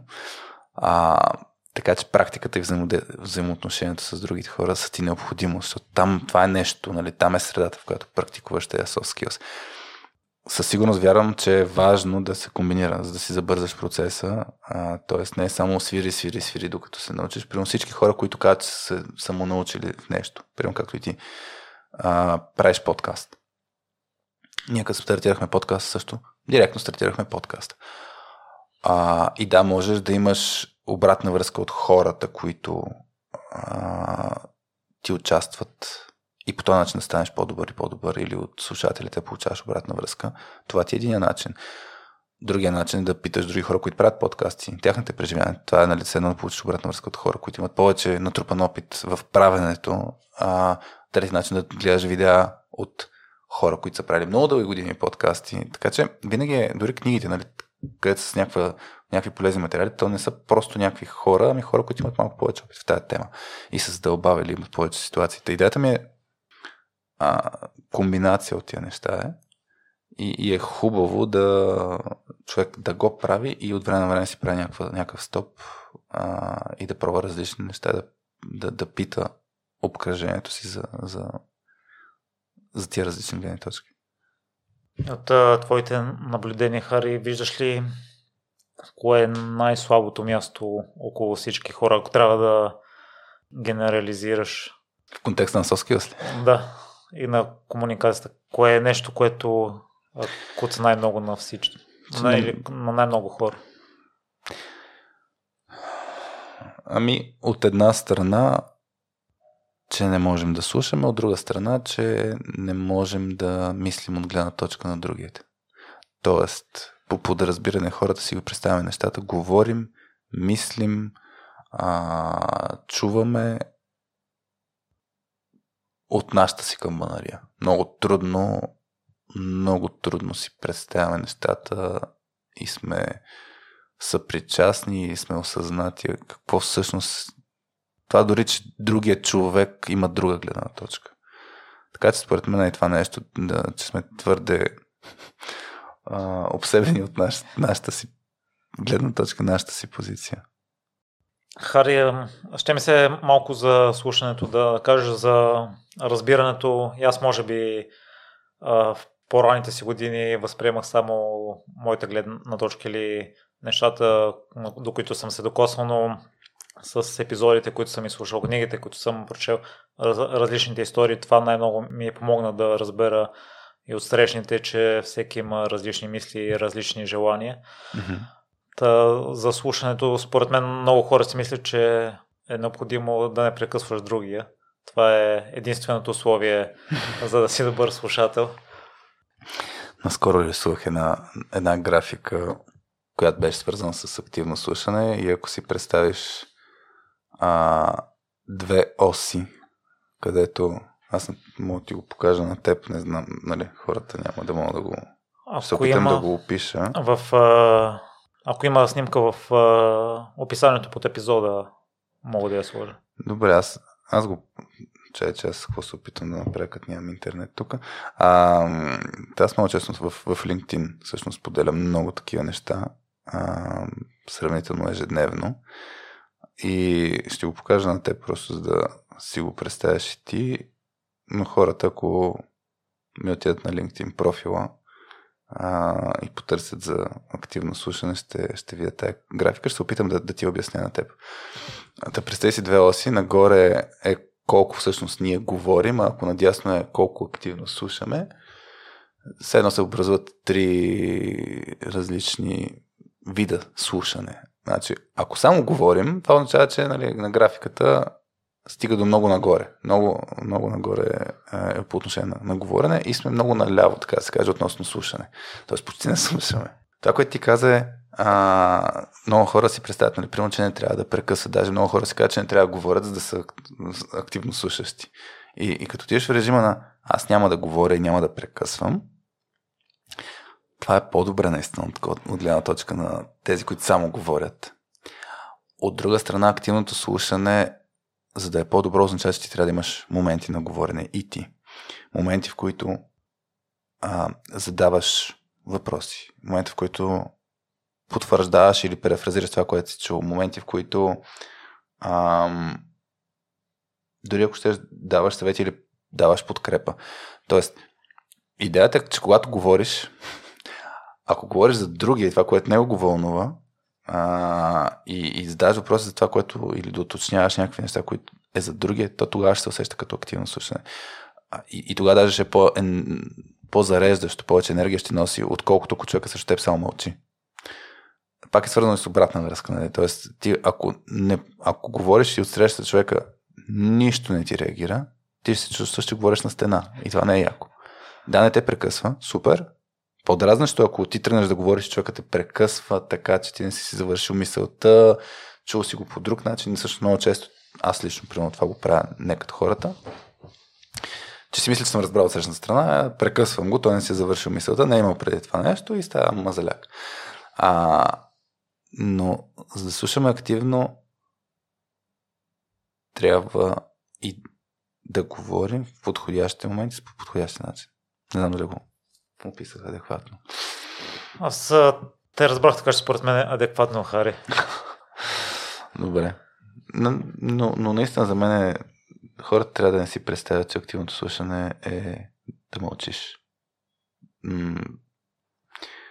Ако искаме да си подобрим комуникацията, просто трябва да го мислим за другия. Най-често срещания проблем е, а, мисля, че за първ път в, на, на Стивен Кови седемте навика го чух това нещо като термин, е това да си говорим за собствената автобиография, което грубо казано означава ти казваш нещо и аз кажа, ей, на мен ми се беше случило нещо, да и какво си, и аз да почна говоря за себе си.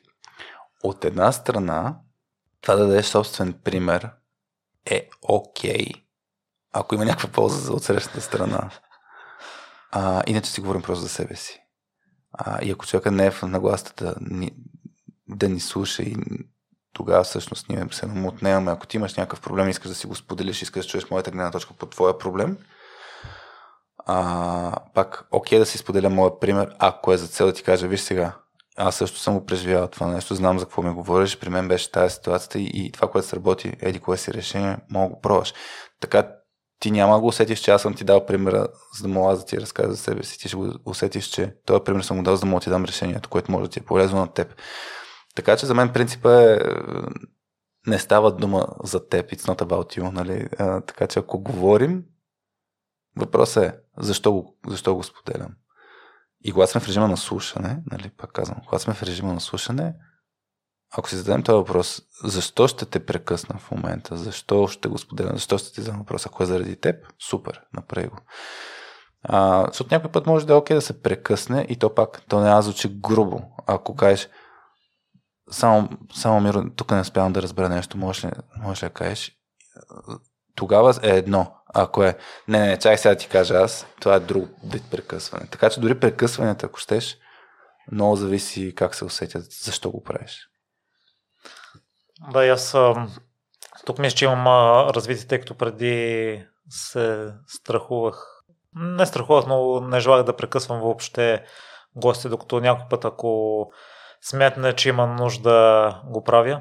В връзка с а, даването на препоръка, а, има ли разлика между препоръка, съвет, а, просто да споделиш лично преживяване, тъй като Георги Ненов мисля, че беше споделил, че не дава съвети, а препоръки.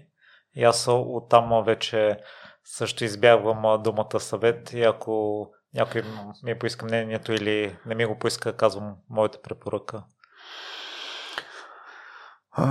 Това отново е честно казано, да връзкам. То, да, тук за, относно думичките. Кой да. какво разбира под а, някаква дума? Даже думата, нали, хората на, на английски сменят, сменят думата фидбек, нали, което е обратна връзка с feed forward, не знам си какво. Тоест, за мен думите, а, да, факт е, че някои думи имат насложен лош или различен смисъл. Честно казвам, аз не съм чул, в моята глава няма голяма, толкова голяма разлика между препоръка и съвет. А...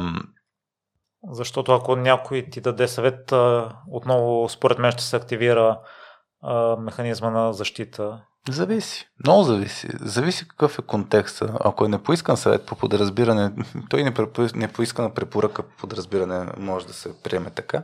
Много зависи от начина, много зависи какво състояние човек. Е, има едно много яко видео. А, в... Ще дам пример с каза се It's not about the nail, мисля така беше. Той е а, един мъж и една жена са на един диван и жената почва да си споделя една мъка, вика, постоянно усещам някаква болка в главата, която и почва да си разказва, разказва 200 неща, свързани с този проблем. Нали, да, реално жената в близък план и мъжа до нея слуша и в даден момент той я гледа и вика, абе, и да, как жената всъщност има се едно, представи си, забит пирон в главата. Вика, ако го махнеш този пирон, нали, и тя, ама Оф, спри да ми даш решение, нали? Тук искам да ти споделя някаква болка, някакъв проблем имам, постоянно ми се късат дрехите, не знам си какво. И, и идеята, че Да, мъж, мъжете по подразбиране, пак е генерализация, са в режима да дадат решение на някакъв проблем. Жените по подразбиране са в режима да си споделят, а, да получат всъщност съпричастност а, за даден проблем. Пак казвам, това е генерализация. Има достатъчно много други примери. Но идеята е с, с ето с непоискане съвет. Аз ако ти споделям някаква информация и ти ми дадеш съвет или препоръка, ама аз не го търся, аз ще се подразня. Обаче ако аз го търся, аз няма да се подразня. А, така че ти ако ми кажеш нали, а, нещо свързано с, с подкаст, айде да кажем, аз имам някакъв опит също в правене на подкаст, имаш по-дългогодишен опит. Въпросът е ти, ако търсиш решение на някакъв твой проблем и искаш да чуеш моето мнение, честно ти кажа, се тая дали ще го наръка съвет или препоръка. Защото ти го теб те интересува съдържанието на това нещо. Нали? Абе, хайде, какво правите, когато еди какво си? И аз ти кажа. И, и сега дали е съвет, дали е препоръка, сете, аз ще споделя моят опит. Аз лично съм м-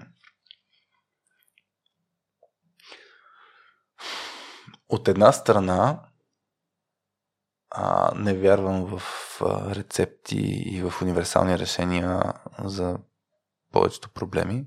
Мисля, винаги се намира някакво различно решение с течение на годините. Така че дали е препоръка? Ми препоръка, ако си наистина си преживял такива ситуации и даваш а, и, и виждаш, че ще е по-добре за човек. Не знам, за мен няма разлика да ще изпълня думата препоръка или съвет. Но ключовото нещо е човека дали е състояние, дали иска да го чуе това нещо. Мо кажеш, има неща, които при мен сработват. Ако искаш, мога да ти споделя. Нали, ако не си сигурен, че човека е в режима на а, слушане за съвети, и той ще ти каже. Но да тръгнеш ли, най-опасното нещо за мен е да даш ако без да ти се иска. Хари, освен soft skills и личните качества на човек, според мен са много важни. Има такива, които ми направиха впечатление от теб по край историята ти. Смятам, че са важни да споделиш твоя опит и ми се иска да ги засегнем. А, първо ще кажеш ли с 3-4 изречения накратко твоята история, хората все пак да имат бекграунд защо питам това? Къде да тръгна? За да знам третите четири изречения на какво да сложа фокус. Е, ако искаш максимално сбито, тъй като не е кратка историята ти. А, да, при Жорката Ненов мисля, че в свръх човека повече споделя като история, но накратко. А, Чакай в четири изречения да се историята. А, между другото, Иво Иванов, писателя, знаеш ли го? Не го, не, не го знам. Беше си направил експеримент, а, беше написал цяла статия. Неговите статии приеми 6, 7, 10 страници. Така. Нормален формат в едно изречение. Една статия му беше едно изречение. Добре. А... Добре, няма ограничение. То по принцип е трудно е да направиш нещо просто.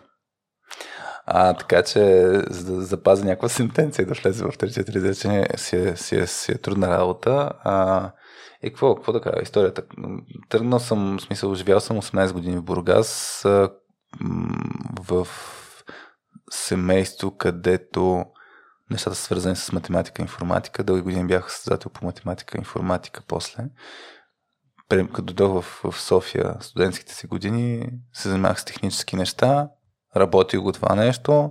В даден момент ми стана много по-интересно и предизвикателно проблемите, които са свързани с човешката комуникация и как да работим по-добре заедно. И това го правя вече последните 10 на години, като преди 6 години всъщност е сега след 6 дни ще празнуваме на, на точка 2 компанията, която се основах 6 години, откакто я направихме. Та, последните 6 години супер фокусирано в, в тази посока се а, занимавам.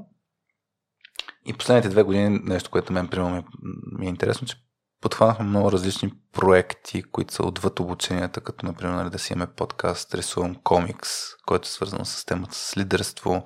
Постоянно споделяме едни полезни такива съвети, които ги наричаме витамини. Така че това при мен много ми е интересно да съчетавам а, интерес, който имам свързан с рисуване, с, с работа, която и темите, които ме вълнуват. Не знам, повече от четири изречения бяха. А, да, да, така. Да, и може би аз също бил си програмист и с течение на времето си станал лидер на екипите. Между другото, аз искам да ви поздравя за рисунките. Вашите обложки, може би, а, са най-яките корици, които съм а, гледал на подкаст. Обложките ги прави Петя, а, която с която се основахме точката, така че с двамата има интерес в рисуване. Тя, тя много, много по-хубаво рисува от мен.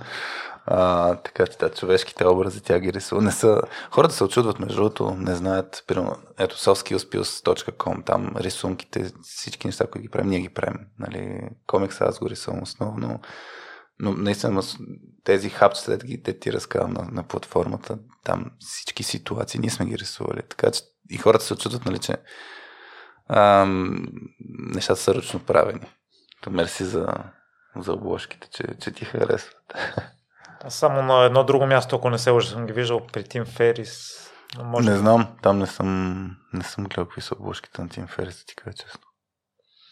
И първият момент, Хари, който ми направи впечатление е момента преди да дойдеш в София, кандидатствал си в Штатите, но за добро или за лошо само половин стипендия mm-hmm. си получил.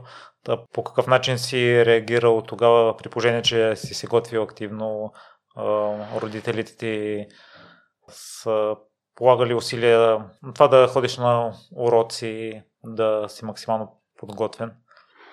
И това според мен на, на унази възраст е едно от най-важните неща, които се случва при човека. Честно казано, имаше някакъв елемент на разочарование, а, защото си представях някакви неща. Спомням си съм разглеждал тогава всеки университет ти спра... можеш да си поръчаш една книжка за университета и, и там вътре нали, пълно с снимки как изглежда кампуса, нали, езерца, тревички, дръвчета, готини сгради. И от една страна, честно ти кажа, съм се чудил на къла си, нали, какво съм си представил, като отида в среда, където тотално никой не познавам, защото това не е нещо, което да, ме, да, ми, да ми харесва. От друга страна съм си представил точно, че ще се развия в посока на, на, на информатика. Даже съм си представил и посока по-академично развитие. Не знам защо. Ам, и, и го имаше елемента на... То, то е много, много... Как е... Хем ти е, хем ти е сладко, хем ти е горчиво, нали, това да получиш половин стипендия, защото буквално ти си, първо, си одобрен от една страна, а, в то, защото не само, че в смисъл, хората ти казват, виждаме в теб потенциал, искаме да дойдеш тук, от нашия бюджет с едно може да отделим половината стипендия да, да имаш, но това беше непостижимо в крайна сметка като пари. Та идеята хем се чувстваш окей, че си на, на, с, с стипендия някъде, на едно друго място бях с а, на waiting list. На, така че там един по-различен, по-различно усещане, но но в крайна сметка си има разочарованието, нали, няма да отида там. И спомням, разни приятели пък ходиха в Германия. А, много беше популярно тогава да се ходи в Международния университет в Бремен. А, те тогава пускаха супер много българи. А, нали, платено си беше отново, но плащането беше много по-малко. И тъй като много хора пък ще ходят там, се бях замислил. Но аз бях с нагласта или ще ходя в Штатите тогава в университета. Като мен Честно така не ме привличаше толкова много идеята за, за щатите като държава, ами като, като тези университети като среда. А, защото си представях, че много по-хубаво развитие ще мога да имам като за, за бъдещето си. Та имаше разочарование и после много бързо реших, ами хубаво, ще ходя в София. Ам, дали е за добро или за, за лошо, нямаме а, паралелна вселена, така че аз поне винаги съм с наглас, или поне аз нямам достъп до това да видя как ще да ми бъде живота, ако бях отишъл там. Но съм с нагласта, че всякакви такива неща се случват, за да мога да се развиваме, така че мисля, че си е за добро. Най-вероятно никой нямаше да се научи прямо да рисувам, защото аз почнах да рисувам преди 6 години, 7. А, никой нямаше да мога да правят собствена компания, въпреки че не се имам за предприемач, нямаше да добавя в тия теми толкова много. Примерно, не знам. Харя, тогава защо в Германия не си виждал подобна среда за развитие? Ми, защото не вярвах в този университет толкова много, че кой знае колко ще ми даде, въпреки че нали, пак това комбинация между с хората, нали, какво ти, какви, до какъв достъп имаш прямо до, до случая преподаватели, но тогава не, не виждах немски язик първо не ми беше силен, защото конкретно в този университет, това, което се случваше, първо имаше много, много българи, второ имаше много, много не, немци, така че езика или ти, беше, ти е бил български или английски, така че ще да е окей. Okay. Но не знам, не ме привличаше Германия като дестинация и този университет конкретно. Това, че си си сменил фокуса и си казал, окей, щом няма да е щатите, ще е в София, това ли ти помогна по-лесно да го приемеш и да аз не мисля, че съм имал чак така драма с приемането. В смисъл... Във връзка с перфекционизма, тъй като аз обичам да си изпълнявам целите и а, не знам как бих ре... Да, този живот тук продължава вече, със сигурност. Тук вече каква, каква натура си, да. Аз лично съм а, чак се, да се опитам да го кажа по някакъв а, цензуриран начин. А, силно адаптивен съм аз. А, до такава степен, че ми е сета. А, което означава, ще дам пример, за да го иллюстрирам. Това за мен е любимия пример. А, цялото си детство съм си носил, съм носил часовник на ръката. В първи курс а, ми спря батерията на часовника и от тогава не нося часовник. А, не, не го казвам с цел да се гордея с това нещо, а, защото това е негативният аспект на това ми мое качество, защото тръгна нали, от качествата. А, негативният аспект е, че мога да не поддържам средата около себе си поради факта, че мога да се адаптирам с всяка ситуация. Положителният аспект на това е, че когато негативна ситуация се случи, мога да се адаптирам много по-бързо. Няма да ми, няма да се трогна толкова много. Така че, нали, дори като ме казваш нали, как, как си го приел това нещо, аз не, не го разглеждам дори за някаква супер сериозна ситуация, която ми се е случила. Не, отидох в София. В смисъл така го възприемам, наистина, голямата работа. Факт е, нали, полагал съм усилия, ама е, нашите са ми дали възможност да ходя, примерно, на, на уроци по английски специално и така нататък. Въпросът е то английски, после се прилага. Нали? Аз, не съм, аз съм винаги с нагласата как да извлека максимум от ситуацията, в която съм. А, да, ако можеш да повлияеш на това да отидеш в, към целта, която си, да, супер. Но тогава, като нямам откъде да ме реди колко си хиляди долара, за да мога да си платя, еми, или поне не съм разсъждал, че аз като 18 годишен ще мога да изнамеря от някъде тия пари. По-скоро съм разчитал, че нашите, ако имат някаква идея за решение, ще ми дадат съвет. И така де, да, не е било някаква драма по никакъв начин. Другото нещо, което е било свързано е след като си напуснал работа и а, си разказвал на първото събитие, което сте организирали, много човек са се появили, след това а... Е, ние не отидохме на събитието, защото просто нямаше записани, но, но да, първото, което организирахме, нямаше хора. След това пък а, голяма част са били приятелите ви. Да. А, тогава, което вече си е по-сериозно, според мен, на, напуснал си работа, отдали сте се на това. По какъв начин си а, го приел, за да и си решил да продължиш, а не да се откажеш? Еми, то, то е въпрос на комбинация от това доколко вярваш в някаква идея и реалността какви сигнали ти изпраща. А, значи ние 6-7 месеца реалността беше не напипваме правилното нещо, защото не се получава устойчиво да имаме нали, формат, в който ние да правим обучение или да правим нещо, защото първоначално даже идеята беше да правим една настолна игра като продукт а, който после да продаваме, пак ще е свързан с soft skills, но, но идеята е, че не се получаваш така, че да вадим хляб на масата чрез това нещо. Имаше нали, позитивни сигнали в стил. тук записан един, там записан един човек, така нататък, нали, непознати хора, обаче не вървеше. Просто случиха, че как да кажа, не беше толкова твърд крайния срок, тъй като имахме спестяване и аз и Петя, т.е. бяхме си поставили срок от 6 месеца да видим какво ще се получи. Също време можехме да издържим още няколко месеца в този режим, в който нямаш никакъв приход, реално погледнато. А, и също време нали, тия спестявания да, да могат да ти помагат да, да се да имаш приход.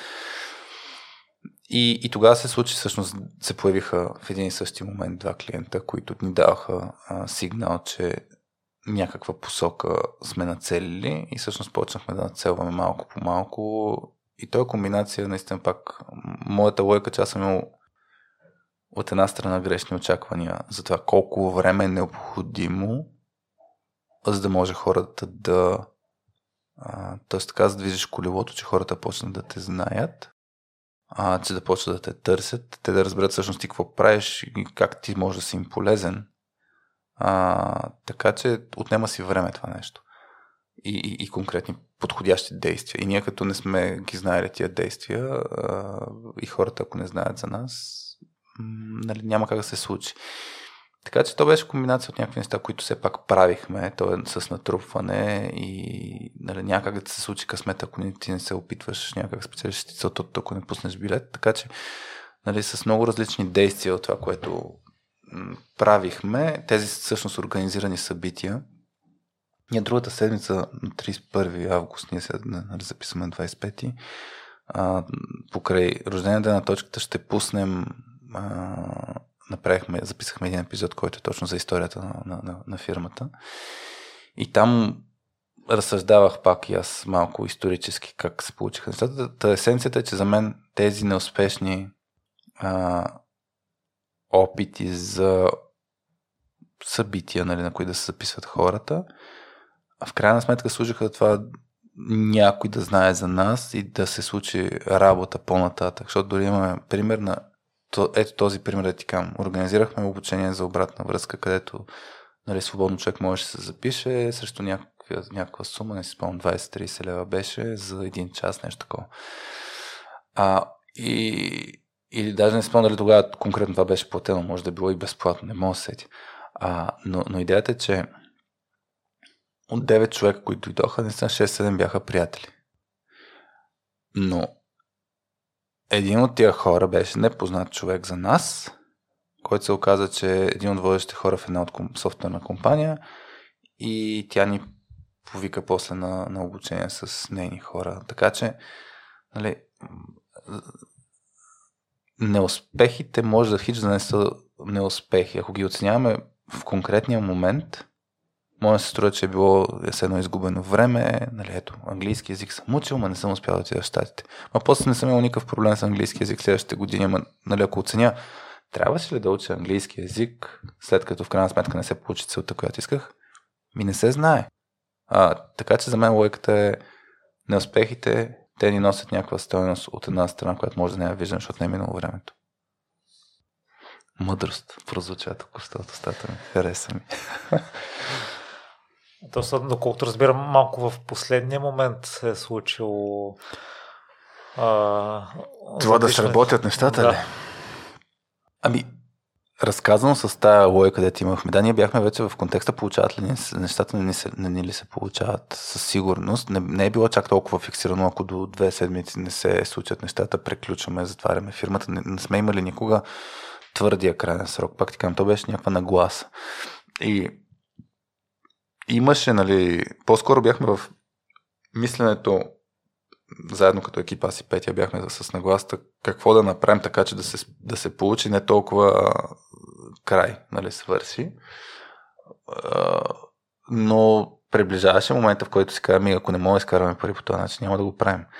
Така че, да, сравнително към близо до кажем, до крайния срок. Но наистина не сме имали фиксирана дата и така нататък. В началото си казахме 6 месеца, но тези 6 месеца станаха малко размити. Харя, тук отново ли планирането идва в сила за това едно решение да е отговорно и премислено и е безотговорно ти като родител? с малко дете тогава съпругата ти също е била в майчинство и не е mm-hmm. получавала заплата, която mm-hmm. преди е работила. Ми, да, да в, в, в едната крайност, ако си твърде авантюристичен, а, може да ти се получи, може да не ти се получи. Не казвам да не се пробва, просто да знае човек осъзнато, че нали, ако не се получи, може да е сграми трясък. А, аз лично по отношение на поемане на рискове, защото това, това пак е някаква форма на магия. Има достатъчно хора, които поемат рискове е супер. Седно, усредни погледнат може да е безотговорно. А, но ти ако ако искаш да ти се случат някакви неща, означава, че ти трябва да предприемаш някакви действия, които да ти носят дискомфорт. Поне така мисля, че се получават по-големите неща. А, иначе, ако караш стъпка по стъпка по сигурен начин, някой друг ще те изпревари, защото той няма да го кара стъпка по стъпка. Та, от една страна, да, мисля си, човек трябва да предприема действия, които а, носят доза дискомфорт в, в, в стомаха. Даже има, нали, има разни модели, примерно за целеполагане, които като си поставяш по непостижими цели, ако с едно критерия ти трябва да е да го усещаш, че е възможно, от една страна, същевременно толкова те си възтохмаха да си кажеш, че не си сигурен как ще го направиш, но, но, да не, но да не си сигурен, че няма как да стане. Да, обаче, ако не ти е дискомфортно, значи не е достатъчно голяма тази цел. Та, според мен, като поема рискове, трябва да има такова нещо като усещане и после като сложиш нали, на гласта да, да, да, да, че ще намериш някакво решение. И трето нещо, все пак да имаш някакви а, механизми, дори, то може да са дори на ниво на гласа, които да знаеш, че кът, ако не се случат като хората нещата, ти си имаш а, план Б или някакво решение на нещата. Аз имах, нали, моята нагласа беше и си го повтарях това малко като мантра, но, но това беше за мен чисто психологическо, е винаги мога да стана програмист. Което означаваше за мен следното. Винаги мога да се върна а, поради факта, че аз съм достатъчно добър, че да си намеря работа като програмист, въпреки че бях минал вече отдавна в роля на ръководител и така нататък, но нямах нагласта, че не мога да се намеря работа да се прехранвам. Аз лично съм много, много се дразня на, на, на, на, на, на нагласта на хората, че ако правят стъпка назад, тя трябва да е да, да са поне толкова добре, колкото са били преди. Тоест, аз ако си напусна менеджерската работа, да получавам хубава заплата и така нататък и не ми се получат нещата, да съм се нагласа, че задължително трябва да съм на същата заплата някъде. Ми това не, не ми е, на мен не ми е окей okay, като нагласа, защото е а, никой не ти е длъжен нали, да ти дава нещо а, толкова. Та бях с нагласа, че ще си намеря някаква работа. А, факт е, че е по-хубаво да си използвам уменията, но не съм с нагласа, че съм толкова горделив, че да, да не правя нищо. Та, имах това спокойствие, ментално, имах спестявания. Аз го казах, нали, като пример. За мен е, ако има хора около себе, ако, ако ти си отговорен към не само себе си, а, ами и към други хора, е безотговорно да не си помислил нали, какво влияние ще има твоите решения, ако не ти се получат нещата. Така че да има осигурена прехрана, да има осигурени неща, смисъл чисто финансово, да, трябваше да ги има. И, и, и, си, и бях подсигурил. Иначе е твърде авантюристично и безотговорно. И Хари, тогава кое е това събитие, което е предизвикало най-голям дискомфорт от теб за развитието на точка 2? Чакай помисля. Значи, аз дам един първо положителен пример, защото тогава не събуди толкова голям дискомфорт. Това беше като дойде пандемията. Като дойде пандемията, със сигурност събуди дискомфорт от една страна, защото повечето компании казаха, нали, спираме с, първо спираме с обученията а, в момента, провеждането на обучение. Ние имахме някакви финанси, защото хората си предплащат, за да могат да ни запазят а, в, техния, в нашия календар, всъщност да имаме планирани обучения, но въпросът все пак казаха, спираме с обученията, да ги провеждаме. Съответно, много компании изобщо спряха бюджетите, свързани с развитие на хора. И това са ти сигнали, които те притесняват, защото ще имам ли бизнес в бъдеще. А, та, та, това си беше някакво силно притеснение. А, същевременно ние го разгледахме като много яка възможност, защото тогава искахме да развиваме платформата Soskill Skills като бъдещ продукт на нашата компания. Нали, ние искаме да, все още сме в този процес всъщност, да преминем от правим чисто услуга, да ходим, да работим с клиенти, така към правим някакъв вид продукт. Дали ще са обучения виртуални, където ние не сме там, просто хората си имат, ако ще примерно курс за soft skills, в които не сме там, най-лесният пример ще го дам така, но някакъв вид ние да не сме задължително фиксирани с график от толкова до толкова часа трябва да сме преди кой си клиент. А, така че го разгледахме като възможност О, супер, освобождани се време. Нали, да, минус е, няма да имаш подсигурени пари нови за, за компанията, но плюс е, имаш време. А, но това беше един такъв момент, който ме притесни. Друг момент беше в едно лято, в което а, да кажем покрай пандемията, въпреки че не беше баш така, една компания каза, бе, всъщност една компания, с която дълго години работихме заедно, каза, искаме да това, което го планираме всъщност да не го правим. Те ни бяха предплатили едни пари и искаха да върнем 30 000 лева. А, което беше голям удар, защото ти си ги грубо казано, ти даже вече си ги изял и изпил, защото в контекста на пандемията ние си, те, те, те искаха да работят с нас, да си подсигурят, че ще имаме че ще ни имат нас на разположение, като свършат всички тия ситуации. Даже бяхме почнали работа с тях.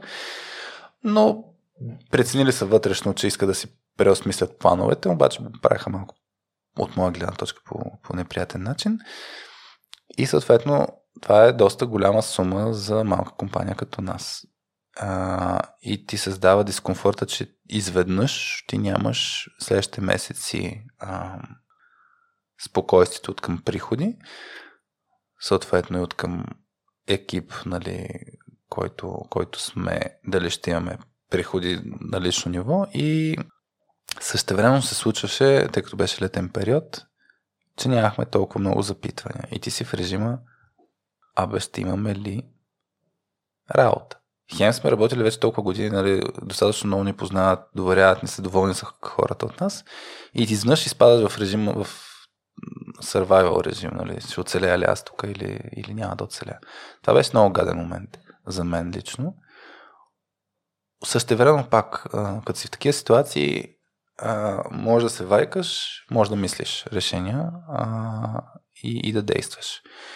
И тогава, нали, контраинтуитивно може да изглежда, а, но при липсата на, на бъдещи средства, ние даже решихме, ще инвестираме средства. Тогава почнахме работа с а, една норвежка, която живее в Швеция, работа за това как ние да си комуникираме, какво правим по-добре, за да може да достигнем до повече хора, които ни познават. И покрай работа с нея много неща изчистихме, фокусирахме се, даже взехме решение, до тогава работихме с IT хора и слогана ни беше Soft за IT хора. И сега, и, и тогава решихме, не, ние даже ще се фокусираме още по-тясно и ще работим с екипи, защото там, там сме също толкова силни и всъщност има много голяма нужда. Да направихме различни действия, които в рамките на 2-3 месеца, нали, много е шантъл. Значи, несигурно, несигурно се усещаш, взимаш някакви сравнително важни решения, нямаш резултат, не виждаш обратна връзка от средата, ще се получи или няма да се получи. В крайна сметка се получи доста добре.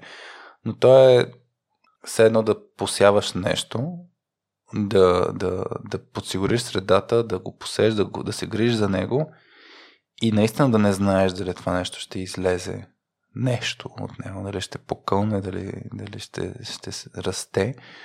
Дали, ако се занимава човек с земеделие, все пак има яснота, тъй като има историята, нали, че това нещо след 3 месеца, ако направиш тия, тия, тия действия, ще имаш резултат.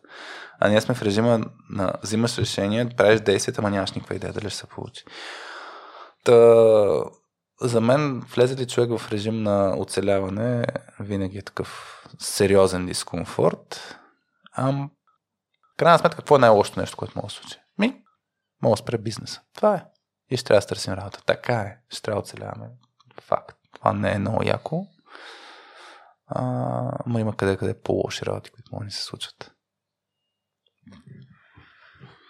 Харил, поздравления за това, през което сте преминали, но ставам с впечатление, че това по-скоро са били външни фактори, не решение, което си го планирал, знал че ще ти донесе mm-hmm. дискомфорт.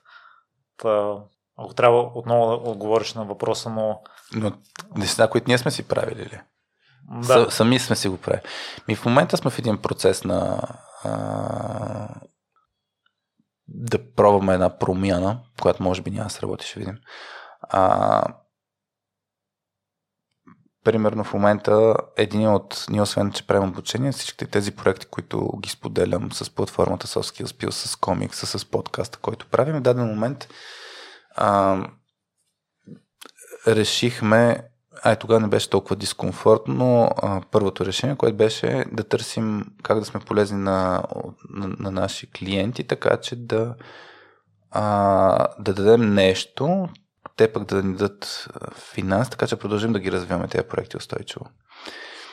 И всъщност почнахме да, да позиционираме компании в наше съдържание като, като партньори. Тоест ние продължаваме да развиваме всички тия проекти с целта да нали, основната цел е да помагаме на IT обществото, т.е. хората, IT хората работят по-добре заедно, обаче ако нямат възможност на наше обучение, примерно да записваме ето подкаст, което си е време, ти знаеш достатъчно нали, да, да, да си говориш с някои по теми и, и хората да извлекат тази полза без да платят дори нищо, без тяхната фирма, ако не могат да си позволи да работи с нас, примерно, или няма така, такъв фокус за развитие на хора, хората да могат да, да, да достигаме до повече хора всъщност и да сме полезни на повече хора. Но това си отнема време. И ако трябва да тегля чертата, тогава ние всъщност една година, примерно представи си, записваме а, подкаста, като вместо това ние може да провеждаме обучение. Едното носи пари, другото не носи пари.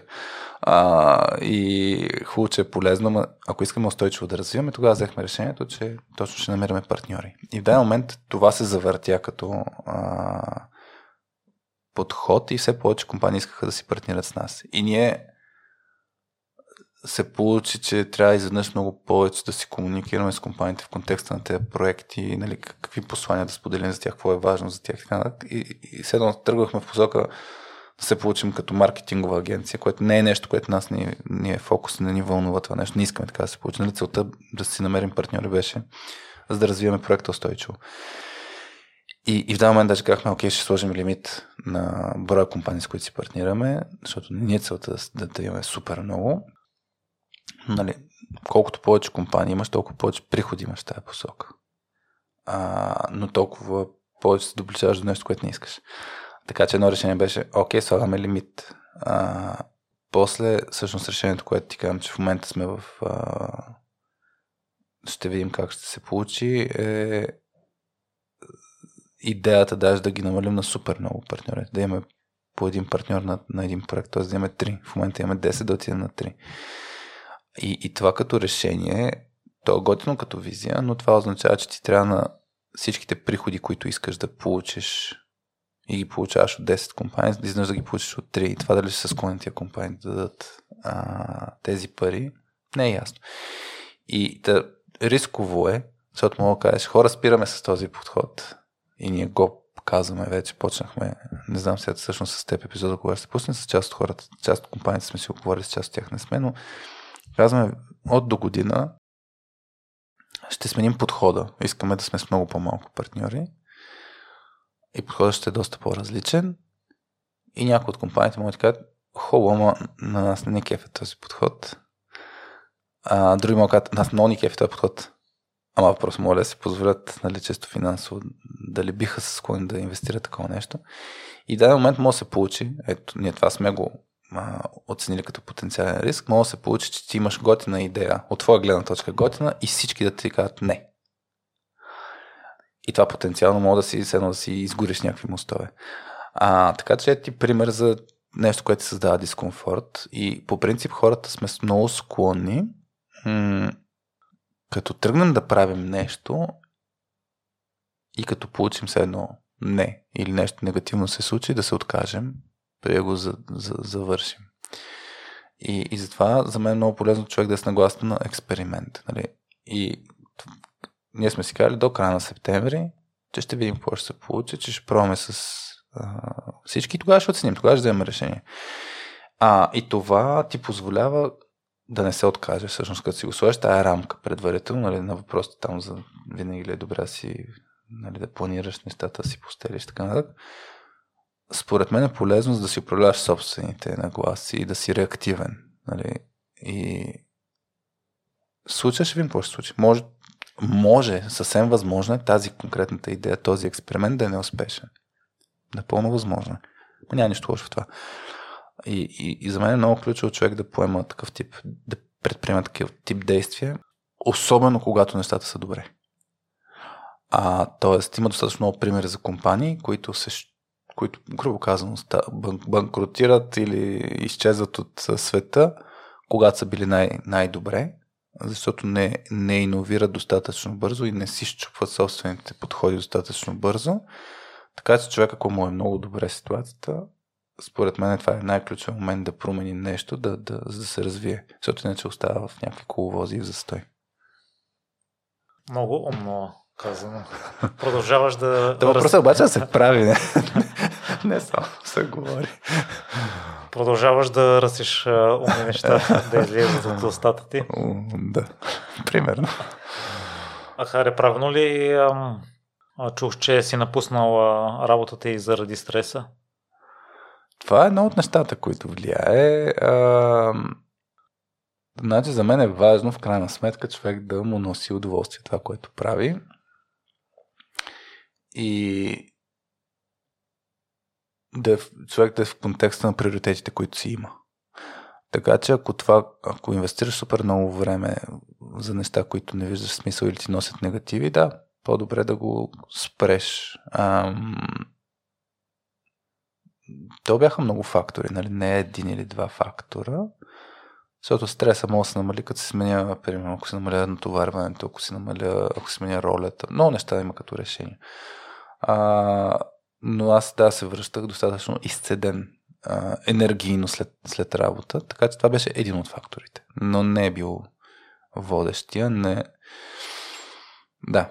М- спомням се един колега, който преди години работих с него. Той е българин, но с израелски корен. Не си спомням всъщност в Израел колко време беше живял. Баща му мисля, че беше от Израел. Не, не си спомням детайлите, но въпросът е, че той е служил в израелската армия. И, и въпросът е, че на някаква среща стандартна в, в IT бранша има един стандартен въпрос, нали? Как се чувстваш от гледна точка на натоварване, нали? стрес, така.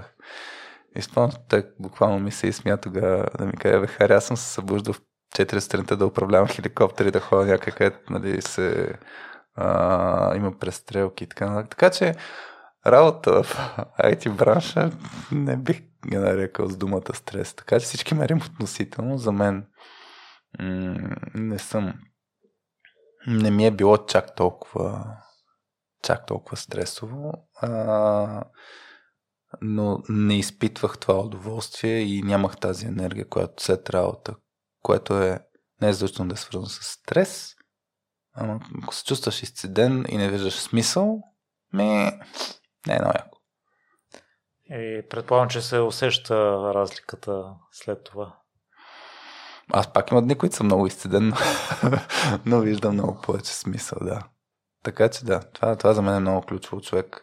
Примерно, а, чисто да кажем финансово, а, не съм в а, същото състояние, т.е. печеля много по-малко в момента, отколкото ако съм на...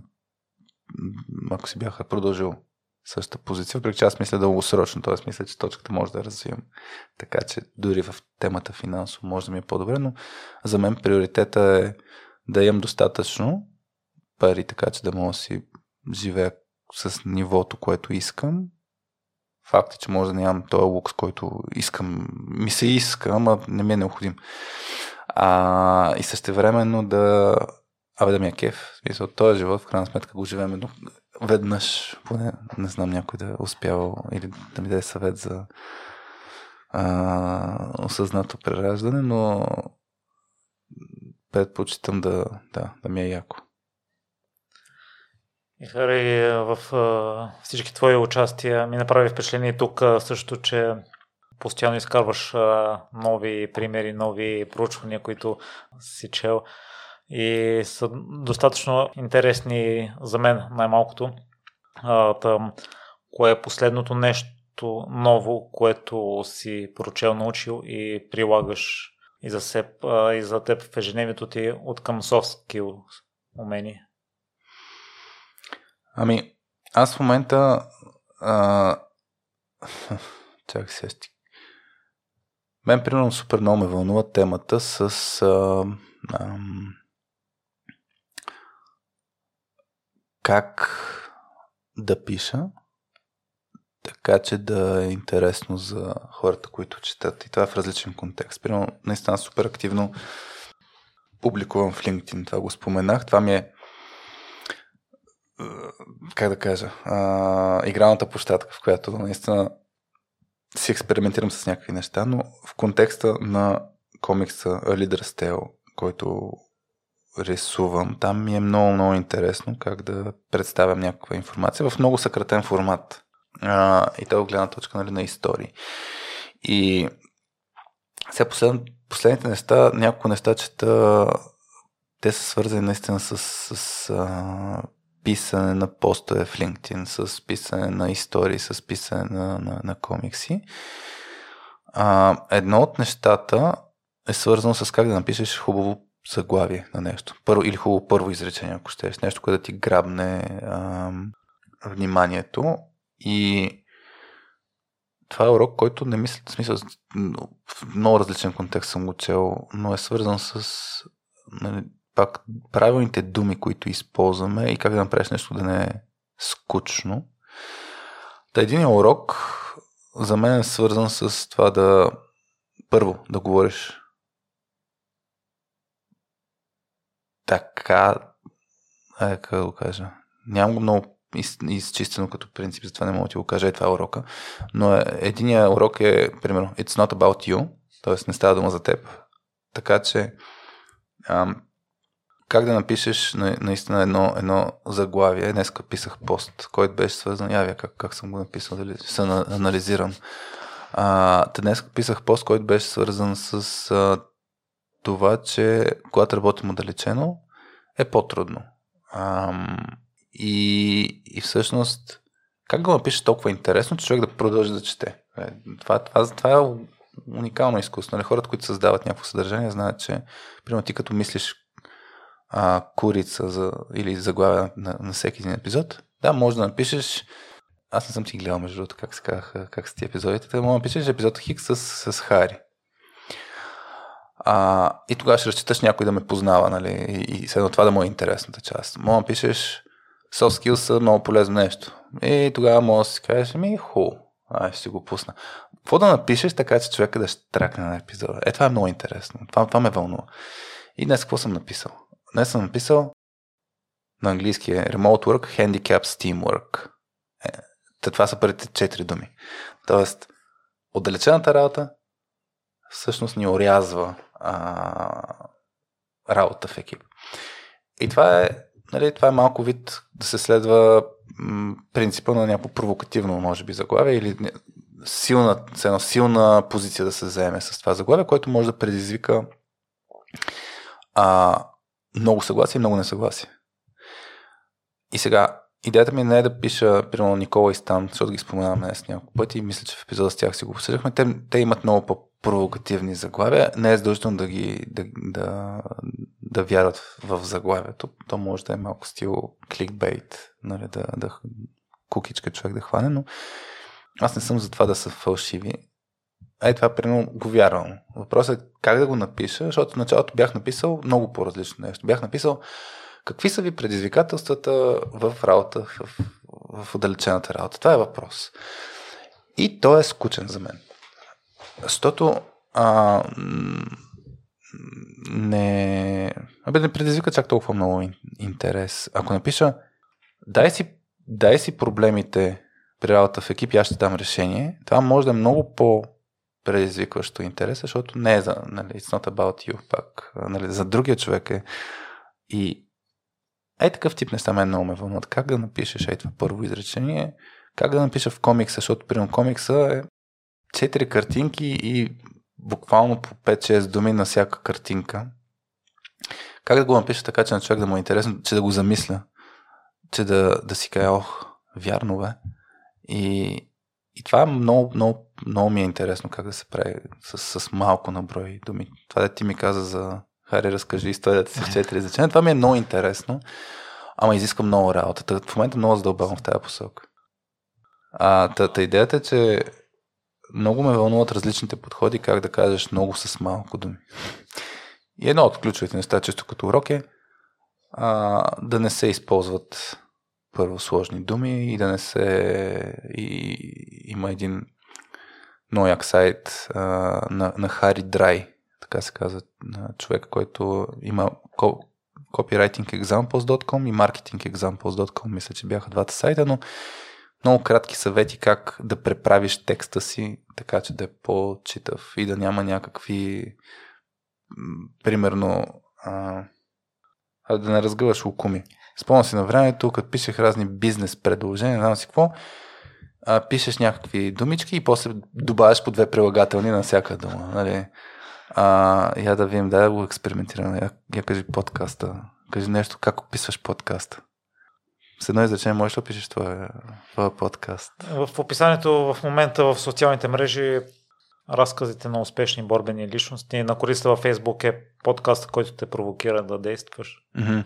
Е, сега виж, успешни борбени личности. Та, та, та идеята е точно това, че аз не казвам тук случай, може да, си е супер окей. Въпросът е, много често хората, нали, да кажем, нашия подкаст е, а, последно май, аз лично използвам историите, опита на IT хората. И сега, мога, освен IT, да сложа история, историята и опита на а, супер успешните, ето това е супер успешно, не знам си какво. Ми това го затривам, защото нищо не ми носи чак толкова много. Та идеята е, това ми е много любопитно с думичките, така че чета много за копирайтинг, а, за маркетинг чета много, за, за случая за сторителинг и така нататък. Различни готини а, примери.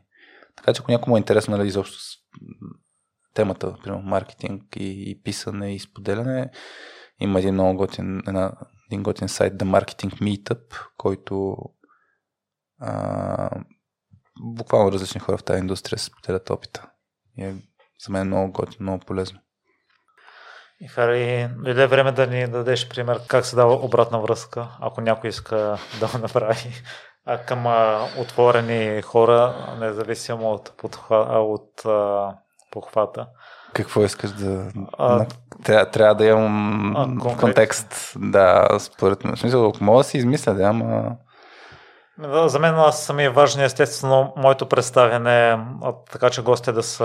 В ефир искаш да дам обратна връзка за, за представянето, така ли? И а, също ми е важно естествено и съдържанието да е полезно за слушателите, макар че това може би само те си го знаят.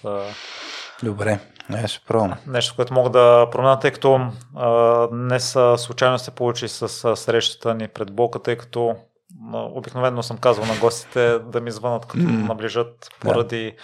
причината, която ти каза. Случва да, се някой път да закъснят, въпреки че почти винаги си идват на време. Даже някой път подраняват. Та ме замисли това, дали вече да, да, да не го прилагам, щом, щом виждаш Ще полезно. следиш от блока и като ги видиш далече слизаш надолу, ако мога ги разпознаеш. А, да, това беше някакъв пример, защото наистина кам, що на мен ми е полезно. Сега помисля, всяко по време на епизода. Аз мога ти направя... Хм. Добре, ще дам пример. А, ако искаш преди да ми дадеш, правили сами градивна критика и това се старая да го променя. А преди формата беше по-скоро аз си написам въпросите и вървя mm-hmm. строго по тях. Въпреки, че слушам гостите, като че ли нямах смелостта да а, им задам последващ Допълнителен въпрос, въпрос да. да, да не, не, не, не го използвам, задаваше, да. Дори, да. дори когато имаше, искам да, се даже казваше, е, ще дам два примера. Разбрах ти, разбрах те, сега те прекъсвам. И, и това ми харесва, това мисля, че ме е подобрило да усещам моментите или да се опитам да ги усещам, а да не вървя по ми, предварително зададените въпроси. Ми, it's not about you. Да, смисъл не става дума. Смисъл, епизода не е за теб, епизода е да дадеш платформа на гост, така че когато, когато зададеш, как да кажа, когато оставяш човека а, да си доразкаже нещо, това, това го кара да се чувства комфортно. Даже сега ще се пробвам да го кажа по, по някакъв по-адекватен начин за нещо, което направи днес. Беше, значи, когато ми позволи да задълбая, не си спомням по коя тема беше, когато ми позволи да задълбая по някаква тема, въпреки че ми каза, че за последен път ще си говоря. В смисъл, че това ще е последното да, нещо за обратната Май беше, това ще е последното нещо за обратната връзка, каза. И после аз задълбах и продължих и ти зададе нещо още за обратна връзка. Така че когато зададе още нещо за обратна връзка, мен ми беше супер, защото си лечеше, че не е, че, че виждаш, че ми е, тая тема ми е интересна, има какво още да разкажа. И, и това за мен е по-добре, когато не си стриктен в, в а, интервюто, т.е. в разговор. Защото ако е точно както ти кажеш, ако е имам въпрос Хикс, имам въпрос Y и така нататък, в даден момент аз ще се чувствам много по-стегнат, а, докато ам, когато има е такъв вид задълбаване, последващ въпрос, когато, аз им, когато има импулс, нали, човек срещу теб, това за мен е по-добре. Това, което аз ще дам пример с, да видим, негативна обратна връзка. Само е. а, и това, това, че аз не споделя много лични преживявания, негативно ли е, тъй като според мен си мисля, че... Съвет или препоръка търсиш? Уточнихме, че няма, няма разлика.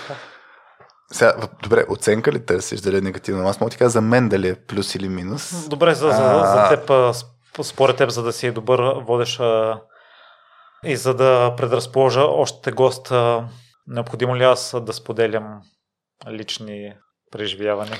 Значи... Или само с въпроси да насочим разговора е достатъчно?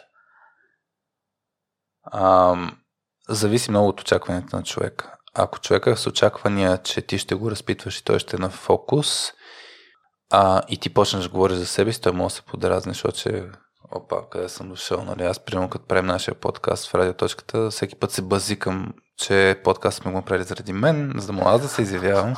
А, и всъщност да знаете, че това е разговор, това не е интервю. Всъщност си говорим, а, грубо казано, да си представят, че 50-50, нали, по-равно ще си говорим. Факт е, че не си говорим по-равно, но въпросът е хората да се чувстват наясно с формата. Така че ти, ако си ми сложил фокус харе, ти само ще говориш и ти почнеш да говориш за себе си. Това ще ми е малко странно. А, и, и мога да изпитам дискомфорт. Ам, когато между другото, аз там един пример, на което ми беше случило странно, когато каза, защото това няма да остане запис, моето цел може да остане запис, когато каза, ще отида до туалетна а, и не, не даваш пауза. Аз гледах тук, тук ще го оставиш работещо и съм с нагласа, да, ти ще го отрежеш това нещо. Но аз не знам. И тогава ме оставяш в някакво небрано лозе. За мен е нова ситуация. Тебе това всеки път го правиш, примерно, и тотално нямаш никакви грижи. Но аз съм с чуденка. Така че като, като направиш действие, което е неочаквано, както в момента ти казвам примера с ще направя нещо, а, аз, ще съм, аз ще се чувствам дискомфортно. Примерно, когато аз не знам как мога, мога ли аз да го направя също нещо. Аз като не знам. И, и представи си в момента, ако на мен ми се ходи до туалетна, а, Седно аз не знам правилата. и, и мога да се чудя, абе сега, тук ще ти ръкомахам по някакъв начин, пък то може просто да ти кажа, Миро, аз ще до туалет, не знам, че ти ще го удариш. Примерно. Та, всякакви неща, които са свързани с очакване на ясноти, могат да са ми проблем. Но да ти кажа за, за начина по който започна, беше много интересен и се зачудих дали не ми създаде дискомфорт. А, защото лично се усетих, че се отпуснах чак на 20-30 минути, което беше странно за мен. Ам, ти тръгна с този пример с как изглеждам uh-huh. в различните а, през, нали, представяния, които съм имал в различни събития. И, все едно, че не съм изглеждал здравословно в някакъв момент, което беше нали оценка. А, и... Не, а, да, след това ще се. Да, да, въпросът е, че а, звучеше първо като много нещо директно, как влизаме и то все едно. Хора, а, чуйте сега тук е Хари, който преди две как го чух аз? Аз го чух с охотно на отношение, защото имаше елемента на а, по някакъв начин ме описваш и то пред аудитория. И като кажеш, нали, а, когато кажеш нещо такова, а, може да се затворя. Защото беше даже първото нещо, смисъл, беше като интро, аз съм малко, а сега вим какво ще кажеш, нали, малко се А, но, но, но това са някакви, виж, това са дреболи. А, за мен е опасно е да се търси обратна връзка. За... Тоест, не че е опасно. Опасно е да се приема всяка обратна връзка. Тоест, не, очаквай, не очаквам не е хубаво човек да променя някакви действия веднага спрямо някаква обратна връзка, защото много често получаваме негативна обратна връзка и то от не толкова ай, в контекста на подкаста ще го кажа. А, масата хора, които те следят, очаквам да ти дадат минимална обратна връзка и те харесват нещата, които правиш, щом постоянно се връща. Това е най-силната обратна връзка. Колко хора са постоянни слушатели? И това ти е обратна връзка, която няма да получиш от хората, ще получиш от системите, които използваш за, за, за подкаст. И ти трябва сам да си търсиш тази обратна връзка, дори не, тази не е гласната. И ако направиш някаква промяна, защото съм го правил това исторически, някой да казва нещо смислено, и аз правя промяна, включително да, да ти казвам с посрещането долу. Аз съм ти казал, е, това беше много яко. Но мен ми е право впечатление. То се случи случайно. И сега ти почваш да посрещаш хората. И следващите може хора да, си, да са в режим, оф, тук ме подхваща още от началото, може да не им хареса. Така че опасно се променя системата само на базата на един човек. Трябва да е систематично да се види по-цялостно. Кажи сега, дето искаш да казваш за, за, за този това интро началото. Но то се подразбира, че се постара да, да ти направя комплимент. не знам Добре. дали се подразбира, що да се подразбира. А, има, има интервюращи, които за цел са да провокират нещо. Но, на, но на въпросите, защото не ти отговорих на това, дали трябва да споделяш примери? А, за мен отпускането, а, ако, ако споделяш примери, може да е по-добре, защото даваш едно спокойствие на другия човек, също буквално си поеме въздух да помисли, да, да си е спокоен. А, пак зависи от очакванията. Аз ако съм в очакване, че съм на 100% аз говориш, наистина мога да се зачудя, но ако споделяш ти някакви примери, може да е, и ти, и ти го направи, също ти споделя, там, прочетох еди, какво си нещо, там имаш някакъв а, съвет и така нататък. Така че за мен примерите не означава задължително лични работи нали, личен живот и така нататък. За да не се впускаме тук допълнително в дискусията, понеже it's about you. А, а, последно за слушателите, ако някой иска да започне по темата soft skills, да се развива, кое е първото нещо, което би го посъветвал да направи? Трябва да има минута за реклама, нали? Тук да, да му последва в LinkedIn, не, да ми прати направо connection в LinkedIn, да, да отвори softskillspills.com, да слуша подкаста Radio.2. Не, за мен това са само източници а, нали, за, за някаква информация. Човек, ми, ако иска да се развива, наистина трябва да се а, обгради от среда под някаква форма, т.е. дали ще, пак казвам, с някакъв вид съдържание, което да консумира книги, източници, такива подкасти, видеа, няма значение. Но от една страна е да, да се набута в такава среда, да, да почне да се да получава такава информация, защото тя ще му даде различна перспектива. И второто нещо да я прилага, защото иначе няма никаква полза. Мисъл, тези умения, каквото е било умение, се развива като го правиш. Ако ако ти, примерно, нали, а, си ми е разказал, че тичаш, нали, когато можеш, няма как станеш по-добър в. Всеки ден. Да, да, да. Е, добре, извинявам се по друг Но въпросът е, ако ме питаш, нали, ако, ако аз те питам как, как мога да стана по-добър в тичането, се надявам да ми кажеш отговор ми тичай. в смисъл, трябва и да се тича, нали, за да станеш по-добър в тичането. Да, и, и ключовото нещо е, че като всяко едно ново нещо, да не се очаква, че ще стане от първия път, човек да си даде, примерно, някакъв, някакво време, да пробва 10 пъти нещото, да си усети, нали, вътрешно колко, но не е много малко като число, защото каквото и ново да пробва човек, се очаква първите няколко пъти да има не, недобри, недобър резултат. Не перфектен резултат. Към друго място да препратим слушателите, освен на LinkedIn, radio.2 soft skill softskillspills.com в контекста на soft skills ли? Да, във връзка с теб. Ако А, във връзка с мен, наистина, аз, аз ежедневно съм в LinkedIn, така че ако човек иска, наистина там споделям максимално интересни неща. Най-бързи начин е наистина там. А, в, но да, във връзка с мен там, там, там е място. А... Това е добро начало за хората, които искат да се задълбат в темата. Да, да. И да се чувстват свободни, значи в LinkedIn могат да дадат follow, нали, за да им излизам аз в uh, съдържанието, могат ми да дадат connect, могат да пишат здрасти, харе, слушахте в подкаста на Миро и да, да, да може да, да, да си говорим. И оттам нататък могат да, да задават въпроси, няма проблеми. Много искрено благодаря за прията покана на Хари и се надявам развитието ви да е много стремглаво нагоре. Мерси, мерси. Близко бъдеще, за, за да може максимално много хора и да се докоснат до soft skills и да видят полезността в това. И аз съм сигурен, че като го подобрят, то всички, не всички останали неща, но голяма част от нещата в живота ще им се подобрят само от това придобито умение. Те са много умения там, не, да. но да, съгласен съм, че много неща ще станат по-лесни. Абе, за един по-лесен живот, в крайна сметка, ги правим тия развитието на тези умения.